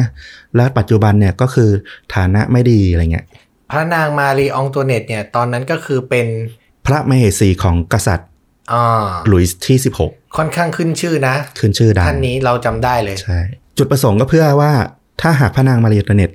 ฟังแล้วก็สงสารน่าจะแบบหัวอกเดียวกันเป็นผู้หญิงเหมือนกันอะไรเงี้ยจะได้เพิ่มเงินอุปถัมภ์ที่ราชสำนักส่งให้ครอบครัวของวาลัวมากขึ้นซึ่งสิ่งที่เธอพลาดไปเนี่ยคือไม่ใช่ว่าพระนางมารีองตัวเนตไม่ได้สังเกตเห็นเธอนะจริงๆสังเกตเห็นแต่ว่าคนใกล้ชิดเนี่ยทูลเตือนไว้ก่อนแล้วว่าภูมิหลังของชาญเนี่ยไม่ค่อยดีนักเวลาที่ชาญขออนุญาตมาเข้าเฝ้าก็จะเบี่ยงคอยปฏิเสธแล้วก็หลบเลี่ยงอยู่ตลอด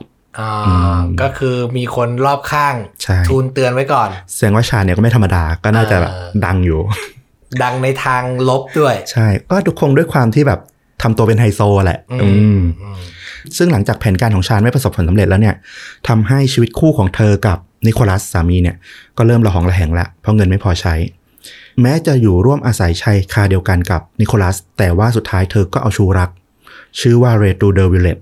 ที่เป็นเพื่อนของนิโคลัสเอามาอยู่ร่วมชายคาเดียวกันด้วยโอ้แล้วสามีเธอยอมเหรอก็คงยอมอ่ะในเรื่องไม่ได้บอกว่ามีเหตุอะไรแบบหลองแหลงอะไรไม่พอใจไหมแต่ว่าคือสุดท้ายก็อยู่ยอมกันคือความสัมพันธ์อาจจะเป็นเหมือนแบบว่าไม่ได้รักกันแล้วหรือเปล่าอยู่ด้วยผลประโยชน์หรือ อะไรบางอย่างอาจจะอย่างนั้นก็ได้โอ้คือถ้าย้อนไป 2-300 ปีที่แล้วเราเป็นผู้ชายอยู่ในยุคนั้นนะยังไงก็ยอมยากนะถ้าไม่มีเหตุผลอะไรอ่ะคือต้องยอมรับเลยว่าชาญเนี่ยหัวเฟี้ยวระดับหนึ่งเลยทีเดียวนั่นน่ะสิที่คิดอะไรแบบเนี้ยไม่เพียงพอนะปี1783ตอนที่ชาญอายุได้27ปีเธอก็ได้พบกับพระคาร์ดินัลเดอโรฮันเป็นขุนนางชื่อดังของฝรั่งเศสเลยและเพียงไม่นานเธอก็ตีสนิทจนกลายเป็นชูรักคนโปรดของพระคาร์ดินัลได้ด้วยต้องบอกว่าแซ่บมากแซ่บมากแล้วด้วยความที่แบบสนิทชิดเชื้อกับพระคาร์ดินัลทำให้เธอล่วงรู้ความรู้สึกนึกคิดของพระคาร์ดินัลเดอโรฮันว่าเขาอะหมกมุ่นอยู่กับการหาทางให้พระนางมารีอองโตเนตยอมรับในตัวเขาเพราะความหวังสูงสุดของเขาคือการได้เลื่อนสถานะขึ้นไปเป็นนายกรัฐมนตรีของฝรั่งเศสติดอยู่ตรงที่ว่าก่อนที่พระนางมารีอองโตเนตจะอภิเษกสมรสกับพระเจ้าหลุยส์ที่16เนี่ยเขาเป็นคนทูลทัดทานพระเจ้าหลุยส์ที่16ว่าอย่าแต่งงานกับพระนางมารีอองโตเนตแต่ปรากฏว่าก็แต่งงานทำให้แบบฐานะของเขาเริ่มไม่มั่นคงแล้วคือก่อนจะได้เป็นพระมเหสีเนี่ยเคยโดนสกัดขาโดยท่านคาร์ดินัลมาแล้วใช่พอได้ขึ้นไปจริงๆก็เลยฉันไม่สนฉันไม่แคร์ใช่กับอีกเหตุผลหนึ่งก็คือพระคาร์ดินัลเดอโรฮันเนี่ยขึ้นชื่อลือชาเรื่องความหมกมุ่นในชีวิตของกามาเรื่องเพศเนี่ยทำให้พระนางก็ไม่ชอบผู้ชายแบบนี้ด้วยเหมือนกันเลยยิ่งไปกันใหญ่เลยก็ดูเหมือนน่าจะจริงด้วยไม่งั้นคงไม่ได้มาเป็นกิ๊กกับตัวละครหลักของเราใช่ซึ่งตอนนี้เนี่ยพอชาญได้มาอยู่ใกล้ชิดกับพระคาร์ดินัลเดอโรฮันเนี่ยก็ทำให้กุญแจสำคัญในแผนของเธอซึ่งยังตอนนี้เธอยังคิดไม่ออกนะเกิดขึ้นละเรื่องต่อไปกุญแจชิ้นที่2ที่จะประกอบกับแผนของเธอในตอนหลังเนี่ยต้องย้อนความไปในสมัยพระเจ้าหลุยส์ที่15เลยคือรัชกาลก่อนหน้าพระเจ้าหลุยส์ที่15เนี่ยเป็นกษัตริย์ที่สืบทอดความสำเร็จมาจากพระเจ้าหลุยส์ที่14พระเจ้าหลุยส์ที่14เนี่ยคือเป็นกษัตริย์เรียกว่ามหาราชยิ่งใหญ่มากยุครุ่งเรืองของฝรั่งเศสใช่พอมาถึงพระเจ้าหลุยส์ที่15เนี่ยเรียกว่าผลาญสมบัติละกันหนึ่งในการผลาญสมบัติของพระองค์ก็คือพระองค์ลุ่มหลงในพระฉายาของพระองค์มากที่มีนามว่ามาดามดูแบรีถึงขนาดสั่งทำสร้อยเพชรมูลค่าสูงที่แบบประเมินค่าไม่ได้เลยโดยสั่งให้เจ้าของร้านเพชรซึ่งทำงานรับใช้ราชวงศ์เนี่ยไปจัดหาเพชรแล้วก็เจรไนทำสร้อยเพชรดังกล่าวทว่าในปีท้ายรัชกาลของพระเจ้าหลุยส์ที่15เนี่ยพระองค์ก็เกิดล้มป่วยลงแล้วก็เสื่อมถอยอำนาจลงมาเรื่อยๆมาดามดูแบรีเนี่ยก็ถูกพวกขุนนางเนรเทศออกไปและสุดท้ายพระองค์ก็สวรรคตในปี1774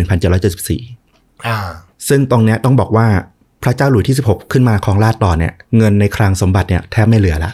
ผลพวงนอกจากเรื่องคลังสมบัติไม่เหลือเงินแล้วเนี่ยยังมีหนี้ตามมาด้วย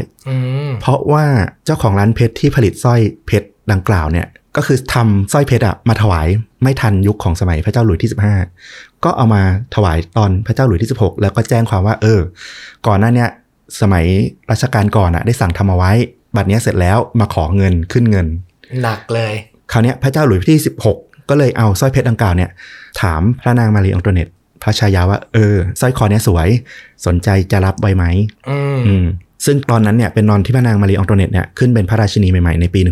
1778พระนางพอจะทราบอยู่ว่าปูมหลังของสร้อยเพชรเส้นนี้มันมาอย่างไงก็คือไม่ค่อยดีแหละพระนางก็เลยทูลต่อพระเจ้าหลุยส์ไปว่าหม่อมชั้นขอกองเรือ74ลำยังดีเสียกว่ารับสร้อยเพชรเส้นนี้เสียอีกปัญหามันคือเจ้าของร้านเพชรเนี่ยพอขายเพชรเส้นนี้ไม่ได้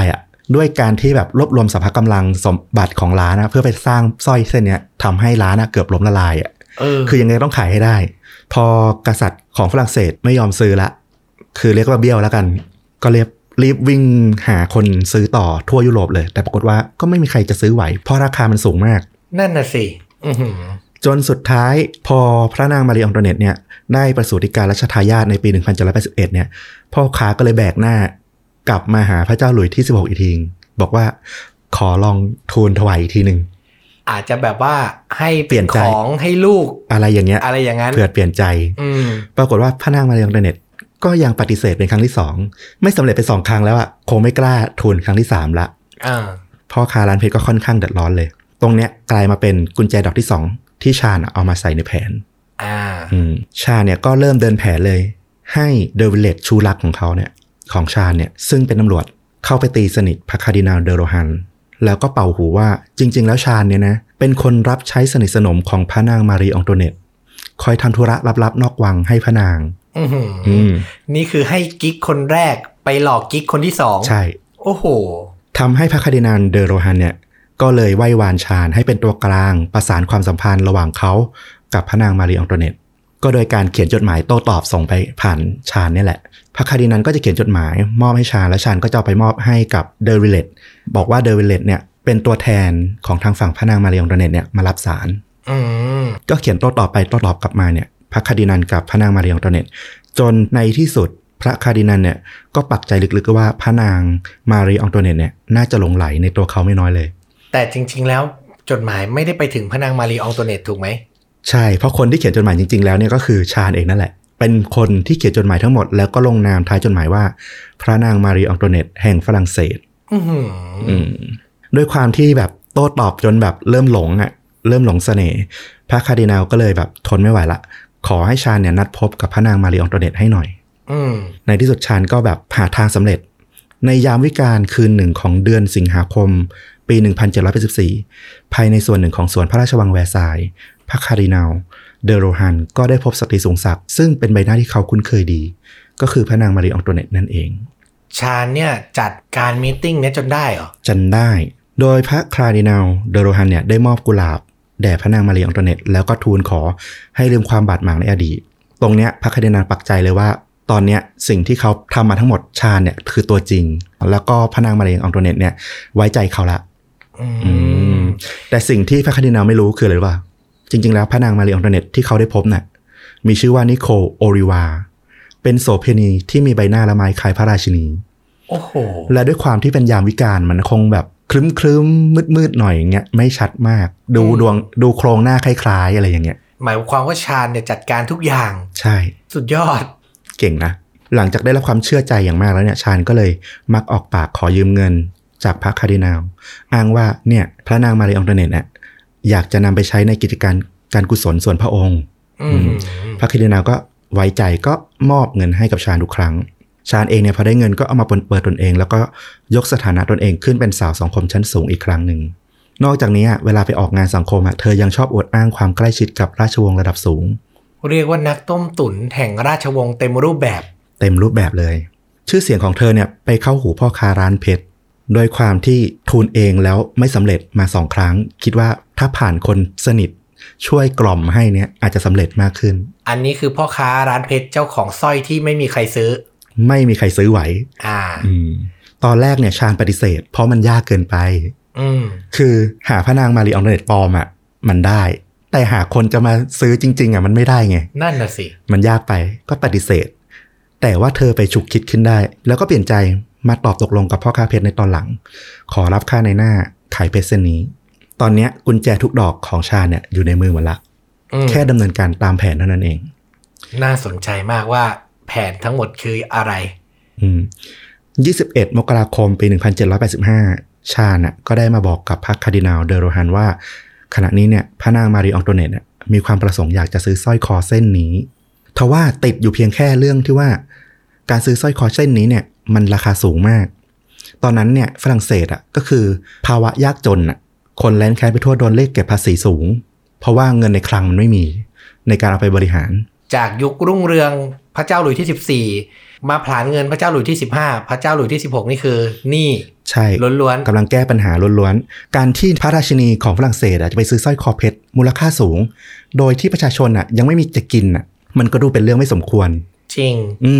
ดังนั้นการซื้อแบบเป็นทางการเปิดเผยมันคงทำไม่ได้นี่คือชาญบอกพระคาร์ดินัลก็เลยวางแผนว่าจะขอให้พระคาร์ดินัลเนี่ยช่วยซื้อสร้อยเส้นนี้ไว้ก่อนแล้วพระนางมารีอองโตเนตเนี่ยจะใช้คืนพระคาร์ดินัลเดอโรฮัน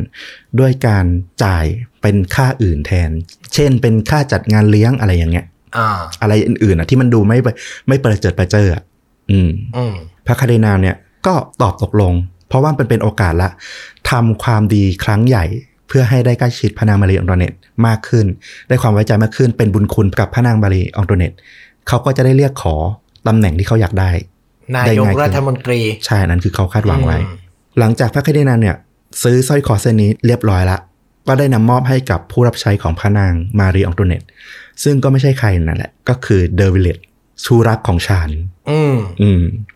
แน่นอนว่าสร้อยเส้นเนี่ยถูกส่งต่อไปที่นิโคลัสสามีของชาน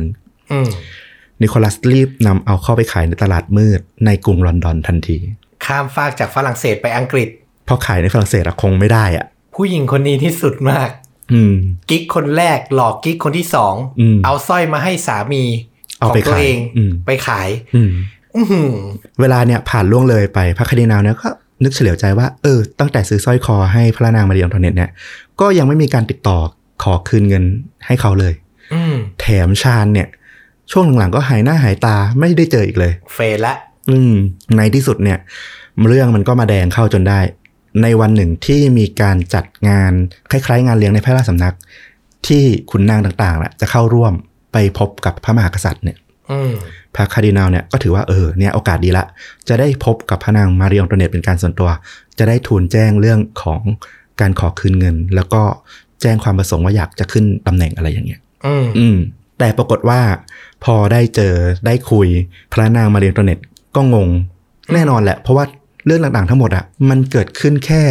ในแผนของฉันและไม่เคยไปถึงพระองค์จริงๆเมื่อพระคาร์ดินัลเนี่ยแนะนำจดหมายของพระนางมารีอองโตเนตที่ตนได้รับมาจากชาญเนี่ยมาแสดงพิรุธใหญ่ก็เลยเผยแทบจะทันทีเลยเพราะว่าสมาชิกราชวงศ์ฝรั่งเศสเนี่ยจะไม่ได้รับอนุญาตให้ลงพระนามจริงในจดหมายของตัวเอง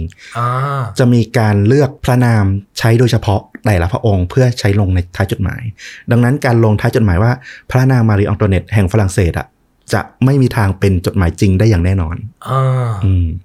เท่ากับว่าตอนนี้เนี่ยพระคาร์ดินัลโดนตุนเต็มๆแต่สิ่งที่สูญเสียไปยิ่งกว่านั้นก็คือชื่อเสียงของพระเจ้าหลุยส์แล้วก็พระนางมารีอองโตเนตนี่แหละที่ประชาชนทั้งหลายเนี่ยเริ่มได้ทราบข่าวที่หลุดออกไปว่ามีการซื้อสร้อยเพชรมูลค่ามหาศาลนี้แล้วข่าวหรือสะพัดไปเนี่ยเหมือนแบบราดน้ำมันใส่กองเพลิงเลยเพราะว่าคนก็แบบเดือดร้อนมากภาษีก็จะขึ้นพระนางมารีอองโตเนตเนี่ยเจ็บแค้นเรื่องนี้ที่สุดหมายมั่นปั้นมือว่าจะไม่ให้อภัยผู้เอาชื่อเสียงของพระนางเนี่ยไปทำให้เสื่อมเสียต่อราชวงศ์ราชบัลลังก์อย่างเด็ดขาดแม้ว่าเรื่องนี้จะไม่มีความจำเป็นใดๆเลยที่พระเจ้าหลุยส์ที่16แล้วก็พระนางมารีอองโตเนตเนี่ยจะต้องเข้ามายุ่งเกี่ยวเพราะว่ามันเกิดขึ้นกับพระคาร์ดินัลกับชาญก็คือมันเป็นเรื่องแพร่งระหว่างพระคาร์ดินัลกับชาญมากกว่าคือมันเป็นเรื่องของขุนนางกับนักต้มตุ๋นนะใช่แต่การพิจารณาคดีเนี้ยก็ได้ถูกขอร้องจากราชวงศ์ให้เปิดเป็นสาธารณะเพื่อแสดงความโปร่งใสและบริสุทธิ์ใจของพระเจ้าหลุยส์ที่16และพระนางมารีอองโตเนตเพราะชื่อเสียงมันเสียไปแล้วไงการสืบสวนดำเนินไปอย่างไม่มีอะไรต้องซับซ้อนเลยเพราะว่าทุกอย่างมันชัดเจนหลักฐานแล้วก็พยานแวดล้อมมันชัดหมดในที่สุดศาลก็ยกฟ้องแก่พระคาร์ดินัลด้วยเหตุว่าถูกหลอกแต่ก็ถูกเนรเทศไปอยู่เมืองอื่นในความผิดเรื่องที่ว่าเป็นถึงขุนนางชั้นสูงแต่กลับไม่เฉลียวใจเรื่องของจดหมายปลอมยอมให้โดนหลอกง่ายๆและจริงๆเจตนาของพระคาร์ดินัลก็ไม่ค่อยบริสุทธิ์ใจเท่าไหร่อ่ะอันนั้นนะคือเรื่องที่ราชวงศ์รู้แต่ชาวบ้านอ่ะจะรู้สึกว่าพระคาร์ดินัลโลฮันอ่ะเป็นขุนนางที่ดีคนหนึ่งฉากหน้าคือดูดีใช่ในขณะที่นิโค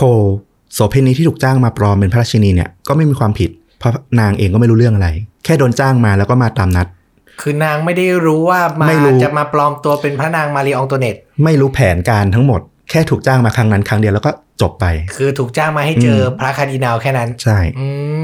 ส่วนเดอวิลเลตชูรักเนี่ยถูกเนรเทศออกจากฝรั่งเศสด้วยข้อหาปลอมแปลงจดหมายตอนหลังเขาก็ไปตายที่อิตาลีอยู่บ้านเกิดไม่ได้ว่างั้นใช่ส่วนนิโคลัสสามีของชาญเนี่ยที่นำเอาสร้อยเพชรไปยังลอนดอนเนี่ยก็ไม่ได้กลับฝรั่งเศสเลยจนกระทั่งหลังปฏิวัติฝรั่งเศสไปปฏิวัติฝรั่งเศสนี่ก็คือเปลี่ยนระบอบการปกครองเนาะใช่ส่วนชาญเนี่ยถูกตัดสินให้เฆี่ยนและขังคุกแต่ว่าไม่นานหลังจากนั้นเนี่ยเกิดความวุ่นวายในช่วงปฏิวัติฝรั่งเศสเธอก็ปลอมเป็นเด็กผู้ชายแล้วก็แหกคุกหนีไปลอนดอนไปเจอกับสามีในปี 1789 กลับไปอยู่กับสามีอีก ก็ไม่เชิงว่ากลับไปอยู่เป็นแบบสามีภรรยาคือก็ต่างคนต่างอยู่ต่างมีชีวิตนั่นแหละก็คือไปแบ่งเงินกันอ่ะเธออาศัยในลอนดอนแล้วก็เขียนหนังสือเรื่องราวชีวประวัติของเธอในฝรั่งเศสโดยโทษความผิดทั้งหมดเนี่ยไปที่พระนางมารีอองโตเนตอ้าวคือเขียนเรื่องของตัวเองอ่ะเรื่องของแม่จะเขียนยังไงก็ได้อ่ะแล้วก็บอกว่าเนี่ยเหตุการณ์ใดๆต่างๆที่มันเกิดขึ้นมาทั้งหมดเนี่ยเพราะพระนางมารีอองโตเนตนี่แหละเป็นนักต้มตุ๋นหลอกลวงในชีวิตจริงเขียนชีวประวัติตัวเองก็ยังจะต้มตุ๋นหลอกลวงอีกเหรออ้าวก็ตอนนี้เธอเริ่มชีวิตใหม่ต้องการการยอมรับใหม่ๆในสังคมอังกฤษแล้วก็ต้องยอมรับว่าในยุคปฏิวัติฝรั่งเศสที่มีการล้มล้างราชวงศ์พระเจ้าหลุยส์เนี่ยพระนางมารีอองโตเนตก็เป็นเหยื่อหนึ่งอ่ะที่ทุกคนมองว่ามีความผิดเป็นคนที่ใช้จ่ายฟุ่มเฟือยนู่นนี่นั่นประโยคดังที่น่าจะเคยได้ยินก็คืออ้าวพวกเขาไม่มีขนมปังทานเหรอก็ทานเค้กสิซึ่งจริงๆเนี่ยในประวัติศาสตร์อ่ะพระนางไม่ได้พูดนะแต่ว่ามันเป็นเรื่องที่แบบลือกันไปต่อจนกลายเป็นว่าเหมือนพระนางพูดแล้วประชาชนก็แบบรู้สึกโกรธแค้นกับคำข้อความนี้มากคือพระนางก็อยู่ในยุคที่มันเกิดการปฏิวัติอ่ะชื่อเสียงก็เลยอาจจะมีแง่ลบปนมาค่อนข้างเยอะใช่ชานได้ทีก็ใส่ตามเลยว่าทุกอย่างเนี่ยเป็นเพราะพระนางมารีอองโตเนตนี่แหละซึ่งในการตัดสินคดีที่ฝรั่งเศสอะแม้ว่าชานจะมีความผิดแต่นอกคุกเนี่ยประชาชนต่างปิดหูปิดตาแล้วก็เชื่อว่าทั้งการตัดสินชานให้มีความผิดและในประเทศพระคาร์ดินัลออกไปยังเมืองบ้านเกิดเนี่ยล้วนแต่เป็นการปลักปรำจากพระเจ้าหลุยส์แล้วก็พระนางมารีอองโตเนตที่ชื่อเสียงไม่ดีแล้วในตอนนั้นนะคือประชาชนเชื่อแล้วว่าจริงๆแล้วอะทุกคนในคดีนี้บริสุทธิ์หมดเลยแต่กษัตริย์กับพระราชินีต้องการใส่ความเพื่อให้พระองค์ทั้งคู่บริสุทธิ์คือประชาชนก็ยังเชื่ออยู่ว่าสร้อยอะพระนางเอาไปพระนางมารีอองโตเนตซื้อไปกันใหญ่อะนี่มันคือน้ำผึ้งหยดเดียวใช่เหมือนเป็นจุดเริ่มต้นรวมกับน่าจะมีประเด็นอื่นๆอีกมากมายแหละถ้ามองปัจจัยหลักๆจริงๆอะในการปฏิวัติฝรั่งเศส1789เนี่ยมันมีเรื่องความไม่ลงตัวในเรื่องของสภาราษฎรกับสภาขุนนางคือพระเจ้าหลุยส์อ่ะต้องการแก้ปัญหาเรื่องเงินในคลังมันไม่พอในการบริหารก็เลยไปเอานักเศรษฐศาสตร์ชื่อดังที่เก่งเรื่องการคลังเนี่ยมาช่วยคิดซึ่งเขาก็เสนอประมาณว่ามันต้องขึ้นภาษีที่ดินซึ่งมันกระทบขุนนางพวกขุนนางก็ไม่ยอมสุดท้ายคนเนี่ยก็ถูกปลดออกจากตำแหน่งไปชาวบ้านก็รู้สึกแค้นเคืองว่าคนมันจะไม่มีกินอยู่แล้วพวกขุนนางยังใจแบบไม่ยอมลดยอมเสียผลประโยชน์อะไรเลยเหรออะไรเงี้ยมันก็เลยกลายเป็นประเด็นหลักอยู่แล้วส่วนไอ้เรื่องของทั้งชาญคดีเพชรเนี่ยรวมถึงเรื่องที่ว่าไม่ทานเค้กอะไรพวกเนี้ยมันเป็นส่วนผสมอื่นๆที่อยู่ล้อมรอบทำให้คนยิ่งโกรธแค้นต่อราชวงศ์มากขึ้นมันเป็นเหมือนน้ำมันที่สาดเข้ากองเพลิงอ่ะใช่ช่วยเร่งปฏิกิริยาให้มันยิ่งรุนแรงมากขึ้นสุดท้ายเนี่ยเรื่องราวตอนจบเนี่ยน่าสนใจมากชาญใช้ชีวิตอยู่ในลอนดอนจนกระทั่งวันที่23สิงหาคมปี1791หลังปฏิวัติฝรั่งเศสไป2ปีเนี่ยก็มีคนพบร่างของผู้หญิงคนหนึ่งตกลงมาจากหน้าต่างห้องพักสภาพร่างกายแหลกเหลวตาซ้ายหลุดออกมาแขนขาหักโอ้โหชาญเสียชีวิตในวัย35ปีเท่านั้นเองบางคนเชื่อว่าเธอพลัดหล่นลงมาโดยอุบัติเหตุแต่บางคนก็เล่าลือว่าเนี่ยเป็นการลอบสังหารโดยกลุ่มที่เทิดทูนสถาบันกษัตริย์ฝรั่งเศสที่ยังหลงเหลืออยู่ตามมาล้างแค้นแต่ก็ไม่ได้บทสรุปที่ชัดเจนว่าใครเป็นคนทำใช่เพราะมันไม่มีพยานหรือร่องรอยหลักฐานทิ้งไว้ว่าตกมาเองหรือมีใครผลักตกมาแล้วก็หลังจากนั้น2ปีให้หลังพระนางมารีอองโตเนตผู้บริสุทธิ์จากคดีสร้อยเพชรเนี่ยนะแต่แปดเปื้อนมลทินนินทาไปแล้วเนี่ยก็ได้ถูกประหารด้วยกิโยตินในปี1793ก็เป็นอันจบเรื่องราวในยุคราชวงศ์สุดท้ายก่อนการปฏิวัติในฝรั่งเศสใช่ฟังตอนเริ่มมีความคอมเมดี้เล็กๆมีความทึ่งในแผนการของผู้หญิงคนหนึ่งใช่แต่ฟังจนจบแล้วรู้สึกถึง impactของเรื่องราวเหตุการณ์ที่เหมือนจะเป็นแค่การต้มตุ๋นน่ะแต่มันสร้างผลกระทบให้เกิดขึ้นระดับประเทศจริงๆอ่ะอย่างที่ฟลุกบอกไว้เลยสำหรับหนังที่เอาเรื่องเหตุการณ์นี้ไปทำเนี่ยเป็นหนังฮอลลีวูดนี่แหละปี2001นำแสดงโดยฮิลลารีสแวนก์นักแสดงหญิงระดับออสการ์ใช่แล้วออสการ์เธอได้ออสการ์ตัวแรกจาก Boys Don't Cry ใช่เล่นเป็นทอมหน่อย แต่ว่าอีกเรื่องนึงที่คนน่าจะจำเธอได้คือหนังของปู่คลินต์ อีสต์วูดที่เป็นนักมวย$1 million Baby ใช่กับเรื่องนี้เนี่ยไม่ค่อยดังเท่าไหร่สำหรับเธอนะด้วยความที่มันเนื้อเรื่องอ่ะถ้าไปดูหนังอ่ะมันจะปรุงแบบรสแซ่บไปเลยอ่ะมันจะไม่ค่อยตรงกับที่เล่าไปเท่าไหร่คือจะไปเล่าว่าตัวชาญในเรื่องใช้ในเรื่องก็ออกเสียงเป็นแบบจีนเนี่ยเป็นแบบสาวตระกูลสูงที่แบบครอบครัวเนี่ยเคยร่ำรวยแล้วแบบสุดท้ายผิดพลาดพลั้งพลาดแล้วบ้านโดนยึดนู่นนี่นั่นเนี่ยตกต่ำก็พยายามแบบต้มตุ๋นแล้วเอาคืนอ่ะเพื่อจะได้ซื้อบ้านของตัวเองกลับมาอะไรประมาณเนี้ยดูแบบให้มีเหตุผลในการแบบการกระทำของตัวเองมากขึ้นซึ่งจริงๆก็ไม่มีหรอกก็แค่แบบใช้จ่ายฟุ่มเฟือยเนี่ยด้วยความที่คาแรคเตอร์มันต้องเป็นบทนำเด่นๆให้ดูมีแรงจูงใจอะไรอย่างเงี้ยเนาะก็ประสาฮอลลีวูดแต่เรื่องราวจริงในประวัติศาสตร์นี่ก็ถือว่าเป็นคนที่ไม่ซื่อสัตย์คนหนึ่งแหละทำให้เกิดเรื่องราวใหญ่โตด้วยแต่ก็ไม่ได้บอกว่าพระเจ้าหลุยส์ที่16กับพระนางมารีอองตัวเนตเป็นคนที่ถูกในเหตุการณ์นี้ 100% ถูกไหมหมายถึงในการปฏิวัติฝรั่งเศสอ่ะถ้าในเหตุการณ์ทั้งหมดมันก็มีหลายๆปัจจัยมาเกี่ยวข้องนั่นแหละอันนี้ต้องศึกษากันต่ออีกเยอะเลยใครที่สนใจก็น่าจะต้องไปดูข้อมูลกันอีกเยอะเลยเพราะได้ยินเรื่องราวของพระนางมารีอองตัวเนตมานานแล้วแล้วก็ได้ยินแต่เรื่องที่ค่อนข้างเนกาทีฟนิดนึงจะไม่ค่อยมีเรื่องราวดีๆเท่าไหร่แต่ถ้าวัดกันเฉพาะเรื่องสร้อยเนี้ยน่าจะค่อนข้างพิสูจน์ได้ว่าไม่ใช่เรื่องจริงที่ว่าพระนางเป็นคนซื้อแต่ถามว่าพระนางกับพระเจ้าหลุยส์ที่16ผิดพลาดในคดีนี้ไหมมีผิดพลาดตรงที่แค้นไม่ยอมปล่อยแทนที่ศาลตัดสินแล้วจะจบดันแบบไม่จบอะแบบรู้สึกว่าไม่พอใจว่าทำไมตัดสินแค่นี้อะนี่มันชื่อเสียงฉันเสียนะเนี่ยประชาชนก็เลยยิ่งรู้สึกว่าแบบพระนางแบบเจ้าคิดเจ้าแค้นแล้วก็ปักปั๊มแหมไม่อยากพูดเลยแต่ระหว่างที่ฟังไปทั้งหมดเนี่ยมาดูเหตุการณ์บ้านเมืองเราตอนนี้นี่ มันรีมายด์ออกตลอดเลยตรงนี้เนี่ยประวัติศาสตร์ของฝรั่งเศสมันจบไปละเราคุยกันได้ในรายละเอียดจบที่คดีนี้แล้วว่าเป็นอย่างนี้ก็ประมาณนี้ละกันส่วนจะไปรีมายด์ไปวิเคราะห์ไปอะไรกันต่อก็ว่ากันไปนะครับผมโอเคน่าสนใจและสนุกเป็นอีกรสชาติใหม่ที่ฟลุกนำมาสู่เรื่องจริงยิ่งกว่าหนังพอดแคสต์ใช่ก็พยายามหาเรื่องที่น่าสนใจข้อดีของเรื่องจริงยิ่งกว่าหนังก็คือมันไปได้หลายรสไปได้หลายแนวและเราก็พยายามจะไม่ให้มันแบบออกเป็นฆาตกรฆาตกรรม murder case จ๋าๆมากไปเพราะมันมีค่าจริงยิ่งกว่าหนังอยู่แล้วใช่พอเป็นเรื่องจริงยิ่งกว่าหนังก็เปลี่ยนรสชาติกันบ้างมาได้หมดเลยเนาะประวัติศาสตร์มีเรื่องผีชิงตัวประกันแหกคุกมาหมดได้หมดก็จะสนุกสนานครบรถกันไปจะได้ครอบคลุมนะครับผมนี่แหละก็คือเรื่องจริงยิ่งกว่าหนังจากช่องชวนดูดะของเรานะครับฝากกดไลค์กดแชร์กดกระดิ่งแจ้งเตือนด้วยนะสำหรับผู้ติดตามใน YouTube นะครับจะได้ไม่พลาดคลิปใหม่ๆที่เหลือก็ติดตามกันได้ใน Blogit Facebook และ Spotify เหมือนเดิมคลิปหน้าจะกลับมากับเรื่องราวแบบไหนก็ติดตามกันได้นะครับวันนี้ลาไปก่อนสวัสดีครับสวัสดีครับ